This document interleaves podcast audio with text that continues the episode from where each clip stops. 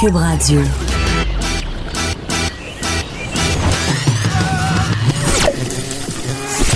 Pour elle, il n'y a jamais de mauvaise question. De treize à quinze. Les effrontés. Avec Geneviève Peterson.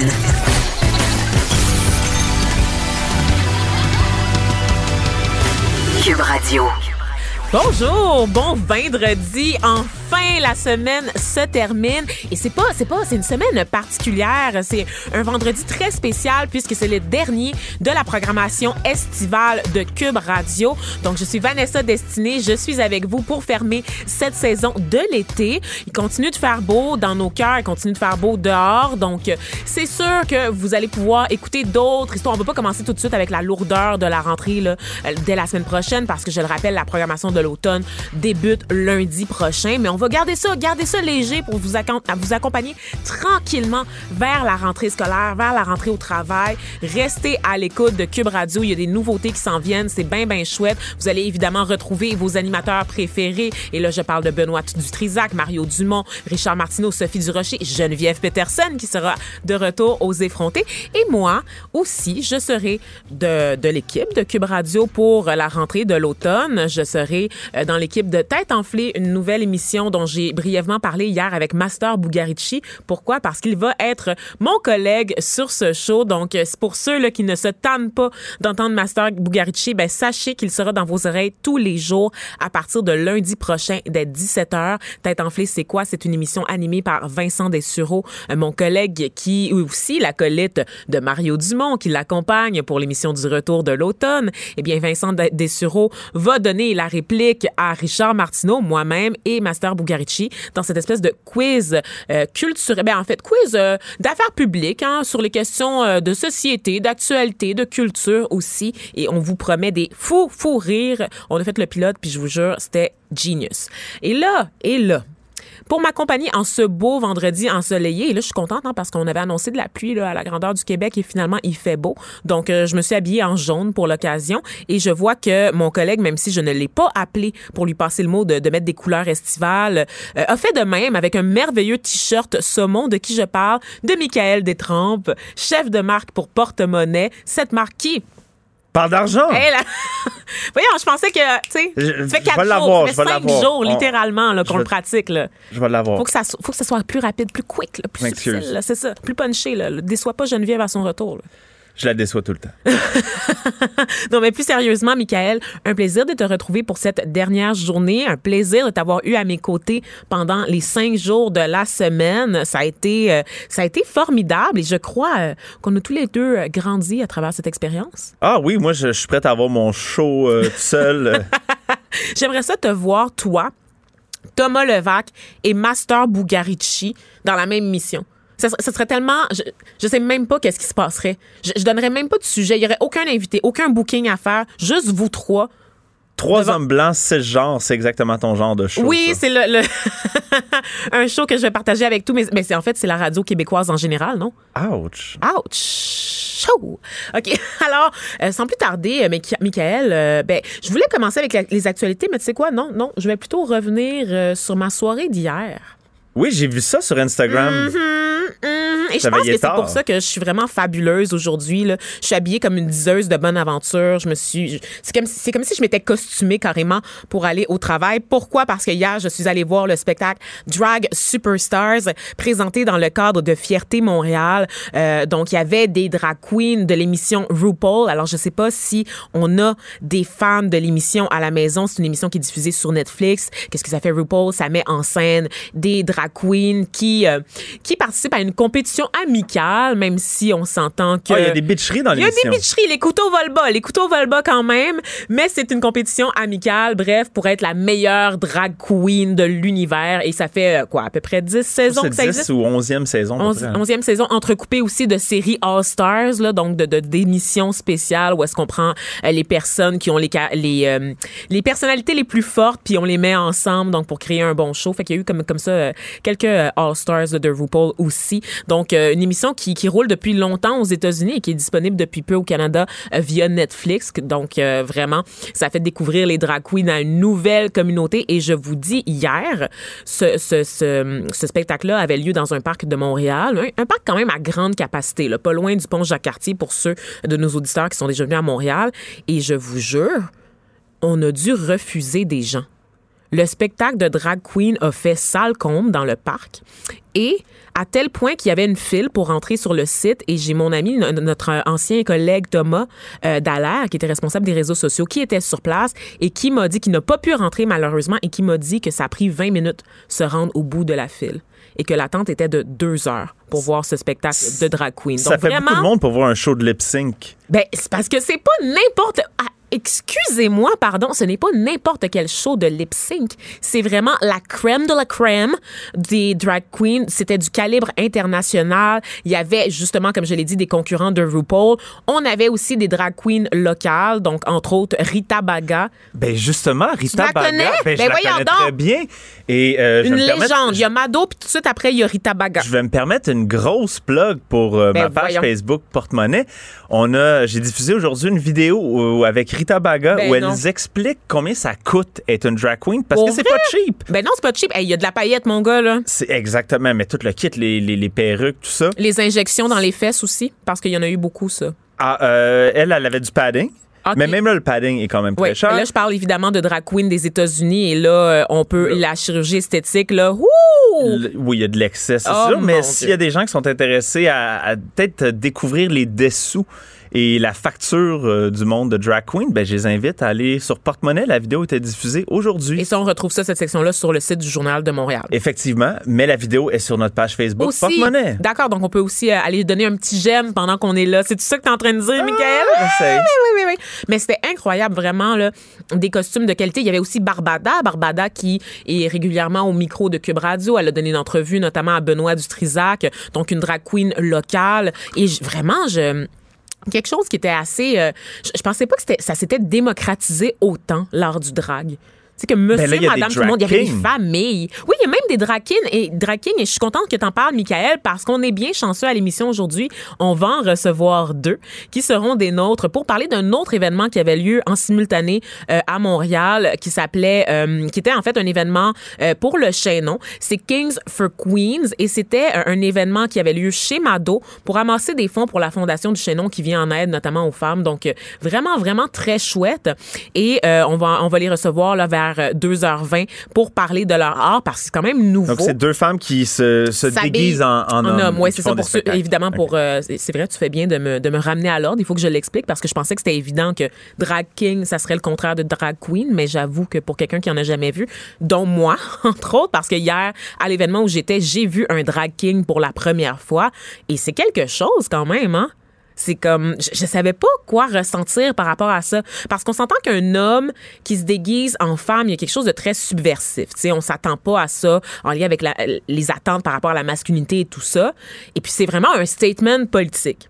De voir une fille déguisée en gars danser, ça, c'était comme pas le même effet. Je me demandais, est-ce qu'il y a un statement politique à faire derrière ça, au même titre que les drags qui, on le rappelle, ont mené de front là, la lutte pour, euh, pour euh, la démocratisation de leurs droits, notamment aux États-Unis. Là, t'sais, on, le fameux Stonewall là, qu'on célèbre cette année, là, de, qui, qui est comme vraiment euh, l'événement emblématique là, euh, de la libération euh, des droits là, des personnes L G B T Q aux États-Unis. Ben, ça a été mené, entre autres, par des drag queens euh, issus de la diversité, donc des drag queens racisée. Donc, c'est vraiment euh, très, très subversif, très politique, très radical. Et là, je regarde ça aujourd'hui, puis j'avais vraiment juste l'impression d'assister à un show de cégep en spectacle. Fait que là, je, je comme, je sais pas trop quoi penser de la, la culture des drags, mais évidemment, je veux pas m'avancer prématurément. Je suis sûre que nos deux drag kings qui vont être avec nous, Ben Agité et Will Charmer, vont pouvoir lever le voile un peu là, sur cette culture-là. Bah oui, parce que est-ce qu'une femme hétéro peut faire du, être une drag king? Est-ce qu'un mais homme hétéro peut être un drag queen? J'ai tellement de questions, euh, Michael, et c'est sûr que je vais aller poser, en fait, toutes ces questions-là parce que... On tu aura... me donneras la réponse ben, parce que j'aimerais savoir si... Je te si donnerai la réponse. Ben non, tu peux. Seras à l'écoute des effrontés, Michael. Ah, bien sûr. Voilà, oui. c'est Qu'est-ce ça. Qu'est-ce que je dis là? Ben voyons donc.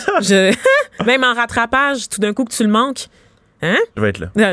J'espère bien. Donc, tout ça pour dire que j'ai eu du gros fun hier. Euh, il y avait de la paillette, il y avait de l'éventail dans la place, il y avait des gens habillés over the top. Tout le monde était fabuleux. Puis ce qui était le fun, c'était l'ambiance. Tu sais, on, on sentait que c'était un...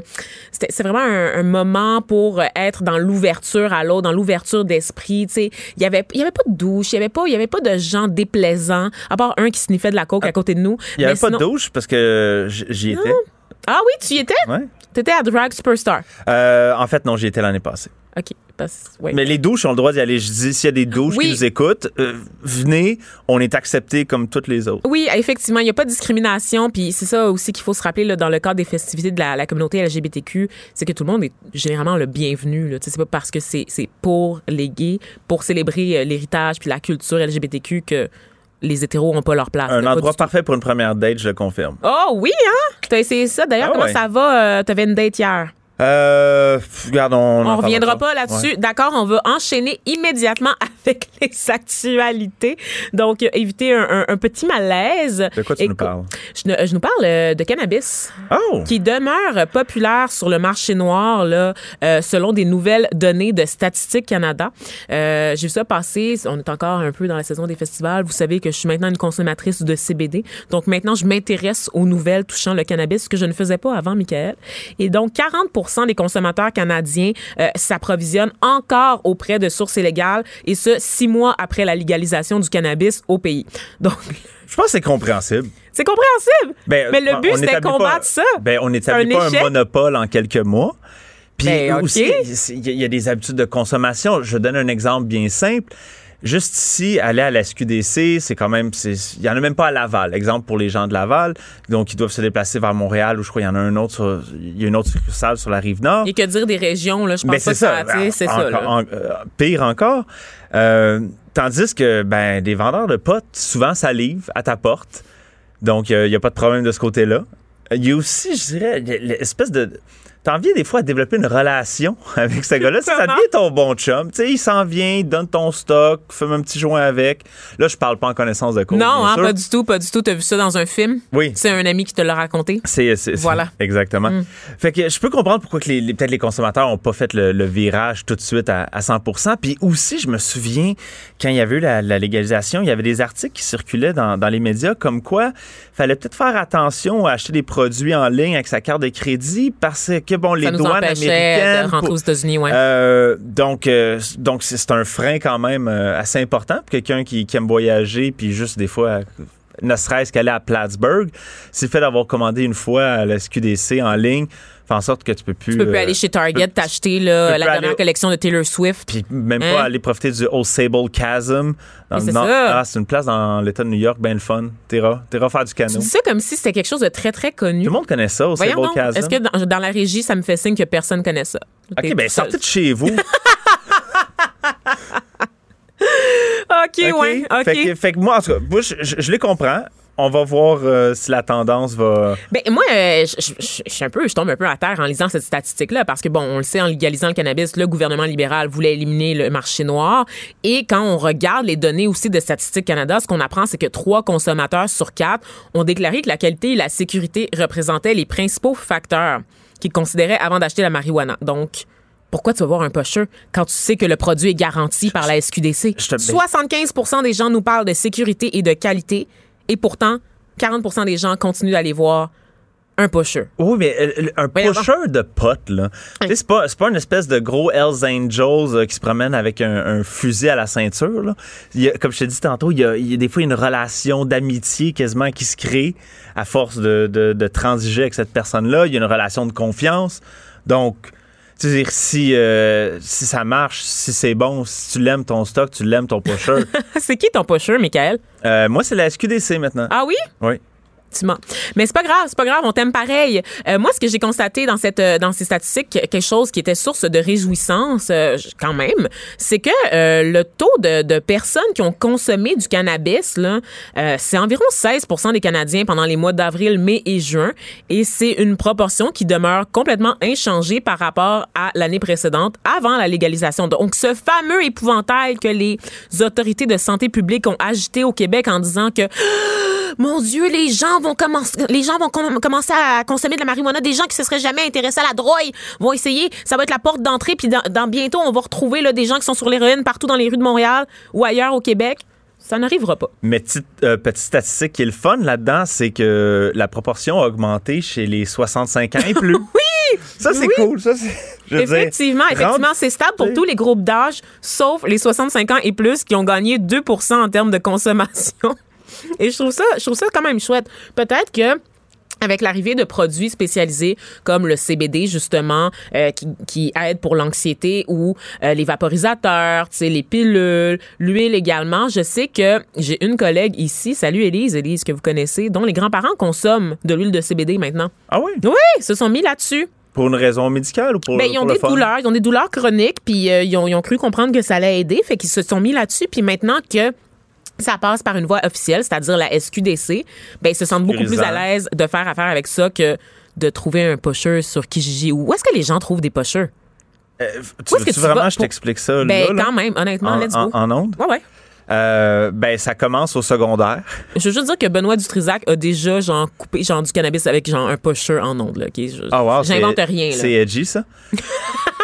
On fait euh, la radio euh, autrement dit. OK, mais là, il faut que je t'explique comment trouver un pocheux. Ben, rapidement. Maintenant que j'ai vingt-neuf ans, là, moi, j'ai jamais... Euh, ben, t'appelles tes amis qui consomment du pot, puis ils vont toi. te référer... Euh, ou... OK, fait que c'est vraiment du bouche à oreille. Je vais appeler mon ami qui consomme pour toi. Je vais... C'est vraiment ça, c'est du bouche à oreille? Ben, c'est du bouche à oreille, oui. Tu peux pas aller sur Kijiji puis juste taper pocheux? Euh, ben, tu peux aussi bouche à oreille, c'est plus simple. OK, correct. D'accord, c'est, OK, OK. Ça, ça, ça fait. Il n'y a pas de dark web d'impliqué, là. Pour le pote, le dark web, c'est peut-être aller un peu loin, là. À quel âge que j'ai? On dirait que j'ai cinquante-six ans. Oui. Ça se peut pas. Vanessa apprend la drogue. Je suis un peu déconnectée, hein, vraiment. C'est là. Correct. Ben, ma drogue à moi, c'est l'alcool. Ben, c'est la seule, c'est, c'est celle qui est légale, c'est celle qui est le fun à prendre, puis que les autorités de santé publique disent pas grand chose là-dessus. C'est pas grave, l'alcool, c'est pas grave. Pas de conséquences, hein? Oui, c'est ça. Je viens de dire ça à quelqu'un qui est sobre depuis trois semaines, c'est terrible. Merci d'avoir euh, monté mon deux semaines à trois semaines. Ah, c'était deux semaines? C'est juste deux semaines. T'avais pas dit trois hier? Peut-être. M'as-tu menti pour euh, non, j'ai, j'ai nous impressionner? Non, non. OK. C'est deux semaines. Ça va bien. OK. Sinon, euh, Michael, tu sais, euh, en début de semaine, je m'indignais euh, de Weight Watchers euh, qui lance une application là, pour aider les jeunes à perdre du poids. Euh, j'étais... j'étais carrément outré parce que pour moi, une application qui s'adresse à des enfants, et là, je le rappelle, c'est une application qui a été lancée en deux volets. Le premier volet qui s'adressait à des jeunes de treize à dix-sept ans et le second volet qui a été lancé cette semaine qui s'adressait cette fois à des enfants de huit ans et moins. Donc, euh, une application qui a des points, un système de points récompenses qui classifie aussi les, a- les aliments en fonction du fait s'ils sont bons pour la santé, s'ils sont mauvais pour la santé. Donc, euh, des éléments, par exemple, qui sont dans une catégorie rouge. Et moi, ce que je disais, c'est que ça allait complètement traumatiser nos enfants, que ça allait les complexer, que ça allait forcément entraîner une débarque où est-ce que tu dé- développes des, euh, des troubles obsessionnels compulsifs avec la nourriture et ça peut, à long terme, je crois, mener à des troubles alimentaires. Et là, moi, je disais ça en l'air, évidemment, sans vérifier parce que j'aime ça donner mon opinion. Eh bien, il semblerait que je ne suis pas la seule à trouver ça fort préoccupant. Il y a, en fait, Anorexie et Boulimie Québec qui a réagi euh, au lancement de cette application, même si ça se passe aux États-Unis parce que, je veux dire, c'est accessible là, dans les magasins d'applications. Euh, donc, euh, en lançant une pétition pour inviter les gens à, à dénoncer, en fait, cette mise en marché, dénoncer le fait que des géants du monde de la diète s'approchent, euh, vont chercher un public plus jeune. Et je suis tellement contente de voir qu'un organisme prend les choses au sérieux parce que je trouve que ça n'a rien de banal, une telle application sur le marché. Encore une fois, je le disais, c'est pas, je pense pas que Weight Watchers, les motivations sont d'ordre de général, de santé publique, d'éviter une crise qui va affecter notre système de la santé, puis de garantir aux gens d'avoir des saines habitudes de vie. Leur but, c'est de faire du cash. Et c'est pas pour rien que le programme coûte, le programme complet coûte soixante-neuf dollars par mois. On le sait depuis qu'il y a le, le discours sur le mouvement de l'acceptation de soi, l'acceptation de la diversité des corps également. Les compagnies qui vendent des produits de diète, Watts, Watkins, euh, justement, euh, Weight Watchers, ils sont en perte de vitesse. Ils perdent des revenus. Ils n'arrivent plus à courtiser le public habituel, c'est-à-dire des femmes de genre vingt-cinq à quarante-cinq ans. Et pour, et pour euh, rester dans leur l'argent, ben, ils se tournent vers un autre public particulièrement vulnérable, les enfants, par l'entremise de leurs parents qui sont soucieux, évidemment, de leur garantir là, des bonnes habitudes de vie. Mais, mais tu dis que l'application est seulement disponible aux États-Unis? En fait, j'ai dit qu'elle avait été lancée au, en grande pompe aux États-Unis parce que Weight Watchers, c'est une compagnie américaine et bon, euh, ils ont fait des annonces un peu partout dans les médias. Ici, ça n'a pas fait de vague parce que Weight Watchers, quand même, il n'y a jamais eu la même influence au Canada qu'aux États-Unis, là, tu sais. On s'entend, là. Ça existe ici, évidemment, tout comme Jenny Craig. On se rappelle des annonces. Jenny Craig avec Sonia Benesra. Okay. Aimes-tu mon imitation? C'était... Euh... Ouf, wow. Bonjour, euh... bonjour les petits chéris. Non, mais c- cette application-là, euh, moi, comme je, je te l'ai dit l'autre jour, uh-huh. je trouve qu'il y a des bons côtés à ça. Il y a un côté éducatif qui peut être intéressant, un ouais. outil pour les parents euh, qui sont peut-être pas au courant de, des aspects nutritifs de certains aliments. Mais allez mais moi, voir des nutritionnistes. Ah, ben oui, parce que tous les parents ont accès à un nutritionniste comme ça, euh, au bout, en claquant des doigts. Puis moi, il y a une phrase là, dans, dans le statut Facebook de, de l'organisme, c'est quoi? A N E B Québec, Anorexie et Boulimie Québec là, qui a lancé là, cette pétition-là. Là, donc, pour demander le retrait de l'application. Inviter un jeune à se restreindre, à bannir certains aliments de son alimentation ou à suivre un régime amaigrissant est inacceptable. Bon, peut-être que le régime amaigrissant, je peux... Je peux je peux embarquer avec, avec ça. Ben, mais inviter un jeune à se restreindre puis à bannir certains aliments, c'est, c'est une bonne affaire. Pourquoi? Comment ça?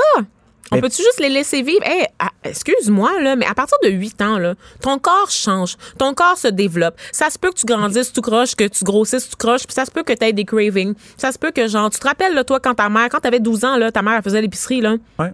Tu mangeais là, pour euh, l'équivalent de quatre ah portions. Oui, une, une bonne boîte de Pop-Tart pour déjeuner avec du lait au chocolat, c'était vraiment santé, c'était excellent. Je jure, il faudrait que tous les enfants soient sur, sur, et pourtant, t'es en santé veulent, aujourd'hui, Michael. T'as pas eu besoin d'une application qui te, f- qui te fat-shamait ou que t- qui te faisait sentir mal en fonction des aliments que tu ingères dans ta journée. Je me fat-shame moi-même. C'est oh. ça qui m'aide à, à garder ma ligne. Non, mais euh, honnêtement, je pense qu'il y a peut-être un, un juste milieu à avoir, là. Je veux dire, on va, on va pas laisser les enfants euh, manger ce qu'ils veulent. Il me semble que c'est ça aussi, éduquer les enfants, c'est leur apprendre des limites, de leur donner des restrictions, que tu peux pas tout faire, tu peux pas tout manger, tu peux pas manger la boîte de Joe Louis au complet juste parce que t'as le goût, parce que c'est sûr qu'à douze ans, ça a l'air super répétissant faire ça, là. Mais oui, évidemment, c'est sûr, mais il faut un encadrement des parents. On est d'accord là-dessus que les ah. parents doivent accompagner leurs jeunes. Mais quand tu as un outil comme ça qui est fait pour culpabiliser, qui vraiment te donne un certain nombre de points par jour, tu connais le, le système de Weight Watchers, tu as des points associés à la nourriture. Oui, c'est ça. C'est, c'est un ça. calcul de calories, carrément. Mais un enfant n'a pas besoin de quatre mille calories par jour. Fait que justement, là, il y a un outil pour dire, bon, vois-tu, voici comment te, te pacer dans ta journée pour atteindre ton nombre de, de calories nécessaires pour être en santé. Mais repense... Pense à, à, à ces années de développement quand toi-même t'étais à l'adolescence. Pense à, à, au jeune Michael qui sortait avec des amis. Quand ton highlight de ta journée, c'est d'aller manger tes deux poutines, ton hot dog puis ton pogo là, ouais. à la pataterie du coin sur la pause le midi. Là. Est-ce que t'aurais voulu après rentrer tous ces aliments-là dans une application qui t'aurait dit « Sincèrement, hey, Faras, ouais. qu'est-ce que tu viens de faire là? » Sincèrement, oui, j'aurais aimé ça savoir que boire un litre de jus de pomme, c'est ben trop de sucre. un litre de Non, mais c'est vrai, j'aurais aimé ça savoir que deux litres de lait le matin, c'est pas nécessairement la bonne chose quand t'as treize ans. Oui, mais il y, y a des ressources déjà qui existent pour ça, qui sont faites pour développer un rapport sain à l'alimentation. T'as pas besoin d'une application qui mise sur la culpabilisation. C'est ça ah, l'affaire. Euh, je, est-ce que tu l'as essayé, l'application? Ben oui, on, on, on, on, il s'est expliqué dans tous les articles. Je ne l'ai pas. Ah, okay. T'es-tu malade? Je vais pas télécharger ça sur mon téléphone, ça va leur donner de l'argent. Voyons, je veux pas, donc, faire, je veux pas faire ça. Donc, tu l'as pas essayé. Je, ben donc, non. Tu sais, mais tu sais que, que ça culpabilise. Ben oui, ou c'est parce l'opinion que... des gens qui ont écrit non, les textes que tu as lus. Non, non, non, non, parce que Weight Watchers explique dans son communiqué comment ça fonctionne, son application, puis littéralement, tu le sais qu'il y a des aliments qui sont dans différentes catégories, qu'il y a des points qui sont associés, puis qu'il y en a qui sont certains qui apparaissent en rouge, là. Est-ce que t'imagines, t'imagines une fille de seize ans qui est déjà en train de compter les calories parce qu'elle veut avoir l'air, là, des vedettes puis des Insta-babes là, sur Instagram. Puis là, elle a cette application-là. Ses parents lui disent « Hey, ouais, tu pourrais essayer ça. » Ou elle décide par elle-même d'installer l'application. Okay. Puis elle commence ensuite à calculer ses calories. Puis la machine lui donne des alertes quand elle les dépasse ou quand elle, elle enfreint, quand elle consomme un aliment qu'elle n'aurait pas dû consommer. C'est rochant en tabarnouche. Oui, là. Imagine aussi la pression que le lobby du sucre fait sur cette même fille-là pour, oui. pour, pour l'inciter à consommer plus. Puis vas-y, bois un deux litres de coke, non, mange ouais. plus de sucre. Ce que je suis en train go. de te dire, c'est que vas-y. La jeune fille qui est déjà en train de se comparer sur Instagram, elle alterne entre son compte Instagram puis l'application qui la fat shame parce qu'elle a consommé un pogo de trop dans la journée. OK, mais il faut pas un contrepoids non plus à l'industrie du agroalimentaire puis du sucre qui mais ça passe pousse. Par l'éducation, dans nos écoles, ça passe par, par exemple, le retrait de la malbouffe dans les écoles, ça passe par le, le développer le goût aussi de faire à manger. Ça, c'est un cheval de bataille que Geneviève, elle a souvent à l'émission. Apprendre à nos jeunes à cuisiner par eux-mêmes, à utiliser des aliments frais, des aliments non transformés, ça, ça fait partie du travail d'éducation à la maison. Mais justement, je pense que je lisais sur l'application euh, des oh. recettes. Il y a des, oh, des recettes. Bon, ben écoute, euh, Michael, tu iras donner ton argent à Weight Watchers, mais ça, ça sera sans moi. Ça sera sans moi. Vraiment, là. Okay. Tu l'essaieras pendant le week-end. Je vais, je vais venir en parler au micro. On viendra. Euh, on l'essaye tous les deux, puis on va venir en parler euh, aux effrontés. Deal. La semaine prochaine. How about that? C'est deal? deal? Parfait. Donald Trump, maintenant. Euh, une autre personne qui me fait rager, OK? Un autre produit des États-Unis qui me fait rager. Donald Trump qui euh, euh, s'est trouvé un projet, euh, même pas pour la retraite, hein, pour sa présidence, parce que pourquoi s'occuper des droits de sa population quand il peut juste s'intéresser euh, à sa propre business? Donc, vous savez, Donald Trump, qui est un mania de l'immobilier, hein, qui a connu le succès en achetant des bâtiments, hein? Ouais. Un peu partout aux États-Unis. Euh... Ah, oh, euh, un nouvel, euh, un nouvel objet de désir, un nouvel euh, quelque chose dans sa mer, un territoire qui n'est pas aux États-Unis. Donald Trump en fait souhaite acheter le Groenland. Rien de moins. Ça, ben, tu sais, je veux dire, si t'achètes tous les pays du monde, t'as plus de problème d'immigration. Sont toutes Parce à qu'on toi. Sait que l'immigration du Groenland est, est celle qui pose mais problème tu, tu commences, dans nos sociétés occidentales en ce moment. Il faut. Et là, là je suis en train de dire que les, l'immigration pose des problèmes. Là. Je, je reprends le discours oui. de ceux qui dénoncent l'immigration. Là. C'est pas moi, c'est pas. Ok. Donc, euh, qu'est-ce que t'en penses ça, de, de Trump? Ben, écoute, ça me fait mourir, ça me fait mourir de rire parce que bon, le territoire cinquante-six mille habitants, ok, ouais. qui sont, qui je pense pas ont le goût d'immigrer aux États-Unis parce que vraiment quand t'es associé euh, au Danemark et aux pays scandinaves en général, je pense que ton milieu de vie te convient, puis que non, les États-Unis, c'est peut-être pas... Le rêve américain euh, peut prendre un peu son trou, là. Je pense euh, que je préfère m'accrocher au rêve scandinave qu'au rêve américain, personnellement. Le Danemark est quand même pas trop loin en P I B par euh, capita des États-Unis, donc je peux comprendre qu'il y a un bon confort hein? économique. Et en plus, bien. Comme ils, ils font très, très rapidement au moment où on se parle en raison du réchauffement climatique, réchauffement climatique que Donald Trump se plaît à... Euh, à démentir. Euh, il regorge de ressources, euh, ce magnifique Groenland. Le pétrole est, en, est de plus en plus oui, proche. Oui, oui, oui, exactement. Et donc, Donald Trump, qui, on aurait pensé qu'il ferait ça avec ses conseillers de la Trump Tower, n'est-ce pas, pour les affaires, même s'il pourrait pas vraiment parce qu'il y aurait un très, très gros conflit d'intérêts, genre, tu peux pas être président puis négocier tes affaires immobilières en même temps. Eh bien, non! Il s'enquiert de l'État euh, du Groenland auprès de ses conseillers à la Maison-Blanche. Why not? Hein? Il veut savoir, monsieur le président des États-Unis d'Amérique, si c'est possible d'acheter le Groenland, parce qu'il y a des belles affaires à faire là-bas. Hein? Et c'est pas la première fois que Donald Trump s'intéresse comme ça à des territoires non américains. Lors de sa plus récente visite en Corée du Nord, Donald Trump euh, avait constaté qu'il y avait un fort potentiel de développement touristique dans ce pays où, on le rappelle, euh, les gens euh, meurent de faim à tous oui, les mais, jours. Là, mais euh, tu ris, puis ça a l'air peut-être un peu fou. Ben, euh, mais tu savais qu'en dix-neuf cent dix-sept, le Danemark avait vendu les îles Vierges dans les Antilles et aux États-Unis. Donc, ce ne serait pas une première. Ces transactions-là entre États, ben oui, on le sait, l'Alaska aussi qui avait été cédé, qui, qui avait Puis, été remis aux États-Unis. Si, ben, si vendu. On parle de, de géopolitique, euh, si tu as l'Alaska, tu as le Groenland, tu as la Russie pas mal entourée. Fait que ça serait très stratégique aussi de ce côté-là. Ouais, c'est, ouais, ouais. C'est pas son idée la plus folle. C'est... Wow! OK, vraiment? Vraiment, hey, Michael? Why not? OK, je, je vais... Je, Surtout s'il réussit à faire payer le Mexique pour... Oui, serait... évidemment. Le Mexique paierait pour l'achat du Groenland. Ben, c'est s'ils peuvent payer pour un mur rendu là. On pourrait envoyer tous les Mexicains au Groenland, ça serait super. Ah ben non, on pourrait pas parce que c'est des voleurs puis on veut pas qu'ils volent le pétrole, hein? C'est ça, c'est ça, parce que tu sais, la, la logique de Donald Trump. Non, mais j'aimerais revenir quand même le, le potentiel touristique de la Corée du Nord, parce que ça aussi, ça me fait, ça me fait vraiment rire. Il avait dit aux journalistes à ce moment-là, il y a des super plages en Corée du Nord. On le voit à chaque fois qu'ils font exploser leurs canons dans la mer. Regarde-moi donc cette vue-là, ça ferait pas des super apparts? Ça, c'est Donald Trump euh, lors d'un sommet économique à Singapour, commentant la situation en Corée du Nord. Je, je sais pas quoi faire. C'est, ah, il est drôle. Il peut... ça, ça me donne le goût de rire, j'entends ça. ça. On dirait un dessin animé. Ben ça, oui. Ça, ça se peut pas. Ça se peut pas que ça soit la vraie vie. Je, je peux pas croire que ça... T'es pas encore habitué, ça fait quand même non, euh, ça, trois ans. Mais chaque jour, puis tu sais, à chaque jour, je me dis, oh my God, Donald Trump, il faut arrêter de parler de lui parce que à chaque fois qu'on lui donne de l'attention, c'est une occasion pour lui de devenir plus niaiseux que la dernière fois. T'sais. Mais tu peux juste pas t'en empêcher. Je peux pas m'en empêcher. À chaque fois, je suis étonnée qu'on se... Il est dans ta tête. Oui, ch... ça marche. Ça marche. Ouais. Moi aussi, je vais voter pour Donald Trump en deux mille vingt. Ça va partir pour ça. Non, sérieusement, je ne sais pas. De quoi on va parler sinon? Oui, c'est ça. Parce que c'est certainement pas la politique canadienne qui est intéressante. Hein? Moi, je préfère parler de Donald Trump que de revenir une troisième journée consécutive sur l'affaire S N C-Lavalin. Ouais. On est d'accord, Michael. Donc, c'est tout pour nous, euh, pour les actualités. Ah. Ça passe, ben oui, ça passe tellement vite, surtout quand on est en bonne compagnie.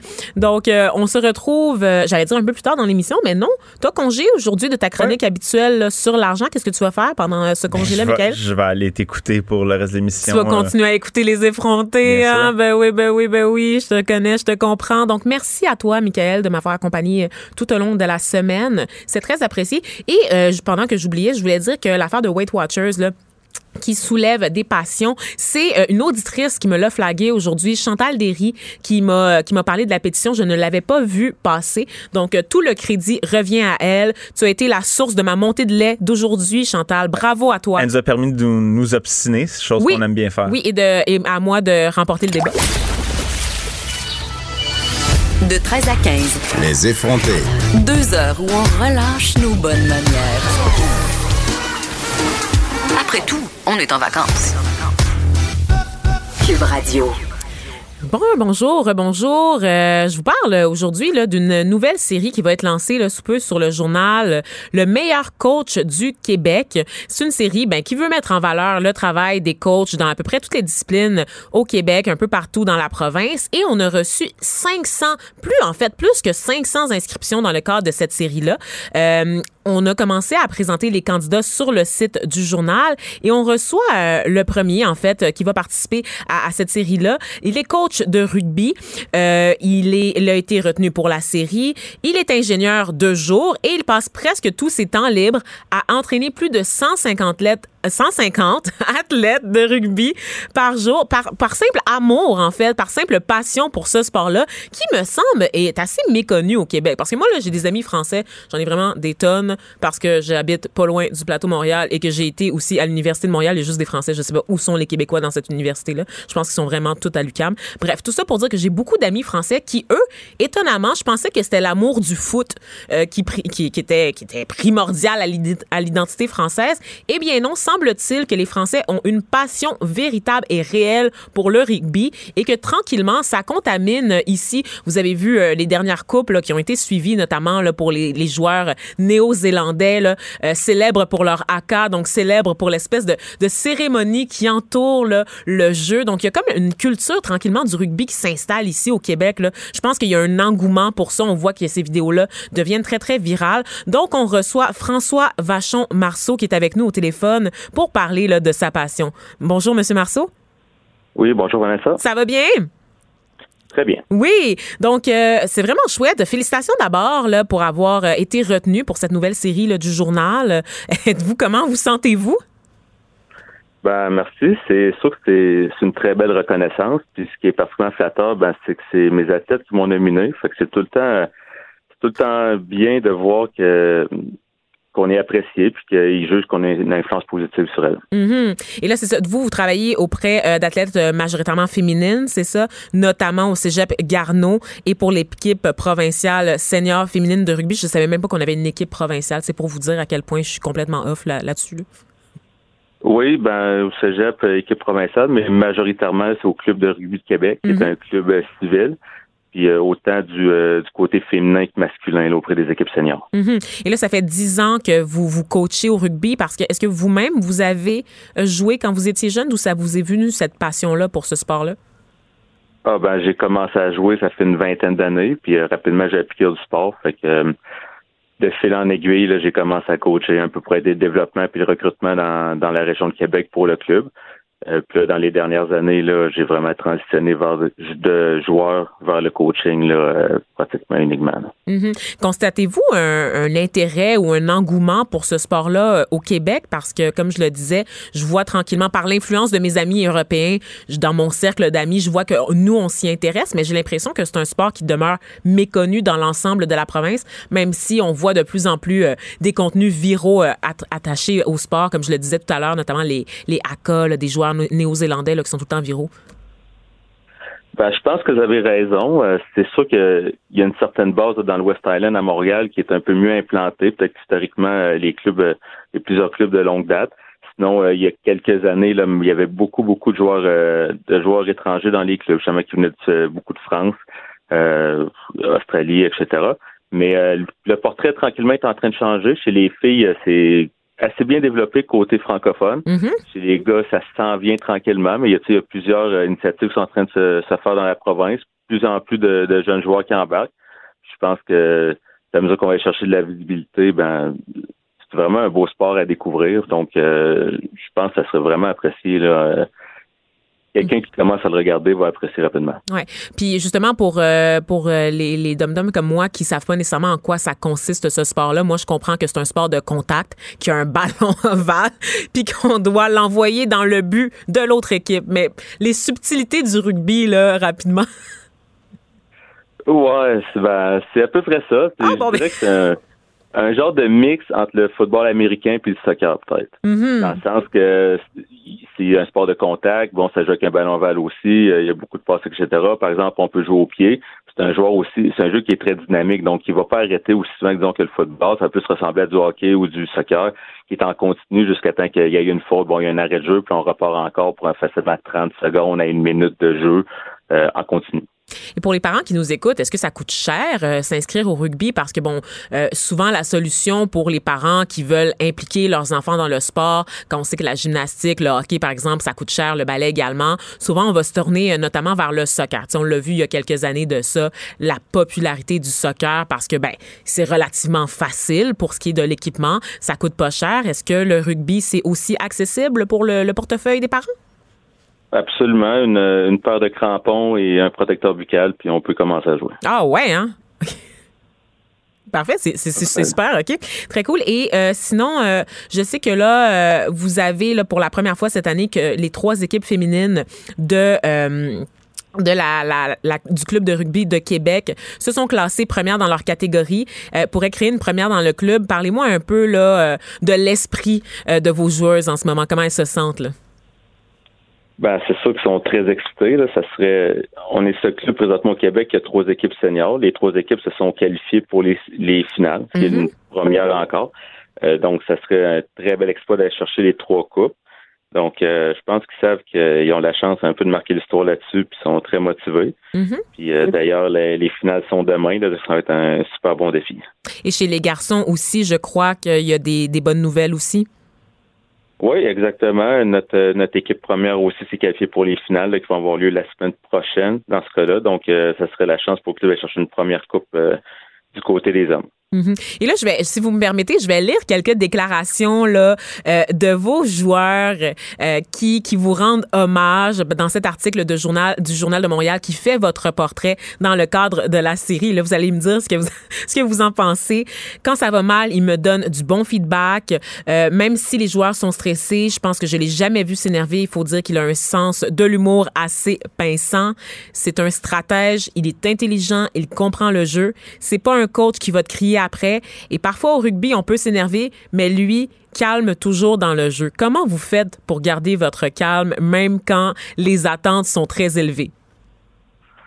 Ben, ça dépend. Chacun, je pense que ça dépend beaucoup de la personnalité de chaque entraîneur. Il n'y a pas un style de coaching qui est nécessairement meilleur qu'un autre. Moi, le, je suis un caractère peut-être plus calme que d'autres personnes, donc c'est sûr que ça se transpose dans mon coaching après ça. Euh, c'est juste un style, mais ça veut pas dire que je suis pas stressé jamais, c'est juste euh, ben, je le cache mieux. OK, je comprends. Et euh, ce que je constate aussi, c'est que vous avez cent cinquante joueurs, vous êtes responsable de cent cinquante joueurs et vous connaissez le nom de tous les joueurs avec lesquels vous travaillez. C'est assez incroyable quand même, là. Ouais, ben ça, on, on s'habitue. Puis aussi, il faut comprendre, j'ai, j'ai des athlètes, hein, ça va faire six sept ans que je les coach. J'ai pas nécessairement ah oui, hein? cent cinquante nouveaux athlètes à chaque année. Non, non, je comprends, donc, mais euh, quand même, faut le faire, faut le ouais. faire. On s'habitue. C'est pas tout le monde là, qui coach cent cinquante personnes là, sur différentes ligues comme ça. Là. Donc, euh, c'est tout à votre honneur. Et sinon, euh, là, on surveille là, pour cette fameuse finale qui va avoir lieu euh, prochainement, donc le vingt-quatre août à l'Académie Saint-Louis de Québec. Donc, c'est pour les divisions... Pardon, c'est le, le dix-sept août. C'est donc le dix-sept août? À l'Académie. D'accord. Ouais. Et qu'est-ce que le vingt-quatre août, c'est quoi alors? Ça va être les hommes. Ah, d'accord. OK, parfait. Donc, euh, voilà. Alors, deux événements à suivre là, de rugby. Sinon, euh, si on veut tranquillement s'initier au rugby, comment on fait ça? Y a-t-il des ressources pour commencer? Vers, ben, où, vers quoi on se tourne? Quelle organisation? Qu'est-ce qu'on, qu'est-ce qu'on fait? Dépendamment de l'âge qu'on a, ben, il y a des opportunités dans les écoles secondaires, cégep, université, et cetera. Sinon, le plus simple aussi, ben, c'est d'aller voir sur le site de Rugby Québec, mm-hmm. qui est la fédération provinciale. Puis là, on peut voir les différents clubs où ils sont situés. Donc, seulement contacter un club qui est proche de vous pour voir euh, s'il y a du rugby senior, du rugby junior, qu'est-ce qu'on peut faire. Euh, il y a beaucoup de clubs, même à Montréal, qui ont du rugby mini, que les jeunes peuvent commencer euh, à sept, huit, neuf ans à jouer, là. OK, parfait. Donc, c'est quand même assez intéressant. Alors, j'espère que les parents qui nous écoutent ont pris des notes. Donc, merci à vous, euh, François Vachon-Marceau, euh, pour votre participation à l'émission. Et je tiens, j'en profite pour vous souhaiter joyeux anniversaire parce que j'ai cru comprendre que c'était votre fête hier. Donc, bonne fête. Oui, mercredi. Félicitations. Euh, juste, mais oui, ah, mercredi, voilà. Merci. Oui, juste pour finir, là, oui, euh, comme vous avez dit, demain, c'est les, c'est les finales provinciales féminines. Euh, donc, c'est à Québec, à l'Académie Saint-Louis. Je suis amusé des, des auditeurs qui voudraient découvrir un nouveau sport. Ben oui. Donc, les, les matchs sont tous présentés euh, sur YouTube aussi, là, par streaming. Ah, OK. Donc, euh, ça peut être une opportunité. Puis, même chose, le vingt-quatre août, ça sera les finales de toutes les divisions masculines euh, des ligues civiles québécoises qui vont être à Concordia, qui aussi devraient être disponibles en streaming. Donc, ça peut être une opportunité de... d'apprendre à connaître un nouveau sport. Ben en fait, oui, le rugby s'invite littéralement chez nous. En fait, ça, c'est super. C'est une bonne façon euh, d'apprivoiser le sport, de le découvrir, puis aussi de le partager.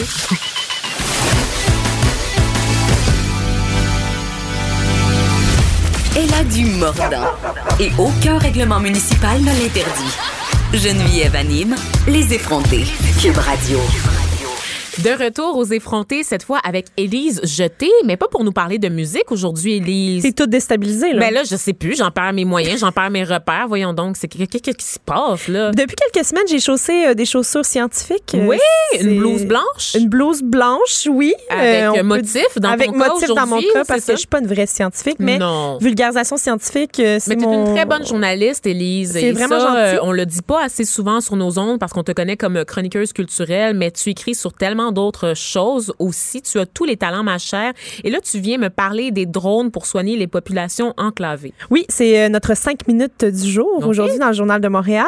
Il y a un centre, euh, premièrement, le centre de recherche du C H U M. Là. Moi, je vais tout le temps là ces temps-ci. Je suis tout le temps rendue au centre ben de voyons. recherche du C H U M. Pourquoi? Parce que c'est une mine d'or de découvertes. OK. Il y a tellement de choses qui se passent dans ce centre de recherche-là. Il y a des gens intelligents. On trouve de l'intelligence au pouce carré. Fait que tu vas bien, là. Ta santé, ça va. Là. Oui, absolument. C'est vraiment à des fins professionnelles. Mais oui, le centre de recherche, il n'y a presque pas de malade de De, de ce côté-là. Ah, hein. C'est vraiment okay. des gens qui sont en train de chercher des, des remèdes. Des à... nerds. Exactement, il y a plein de nerds.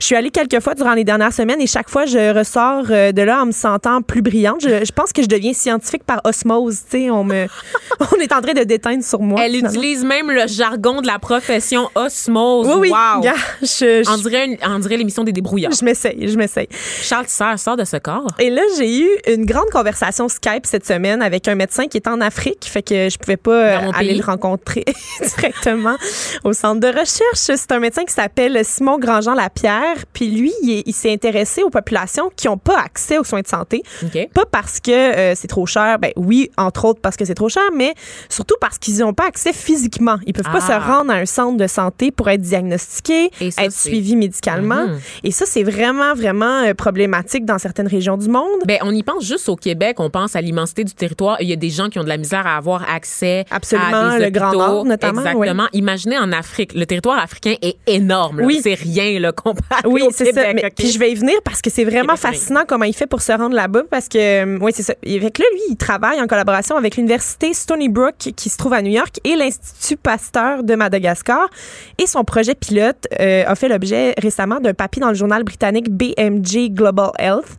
Et là...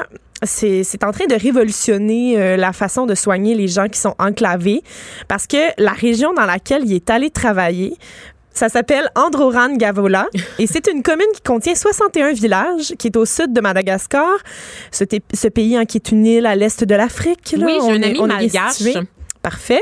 Et on y retrouve vingt-sept mille habitants dans cette commune-là, dont plusieurs sont atteints de tuberculose et donc qui ont besoin d'être diagnostiqués et soignés par la suite. Le traitement dure six mois pour okay. euh, permettre de, de soigner ces gens-là et ils doivent euh, avoir un suivi médical pendant six mois.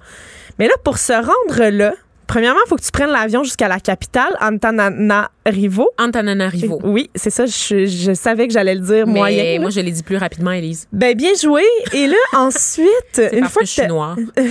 D'après moi, la langue me vient plus lié, facilement. C'est lié. Ensuite, tu dois faire dix heures de route sur des chemins pavés, donc là, des routes qui se peuvent, là, des, qui existent. Mais après tes dix heures de route, là, t'es rendu au centre de santé pour te rendre dans les communautés. Ça se corse parce que tu dois marcher entre un et cinq jours.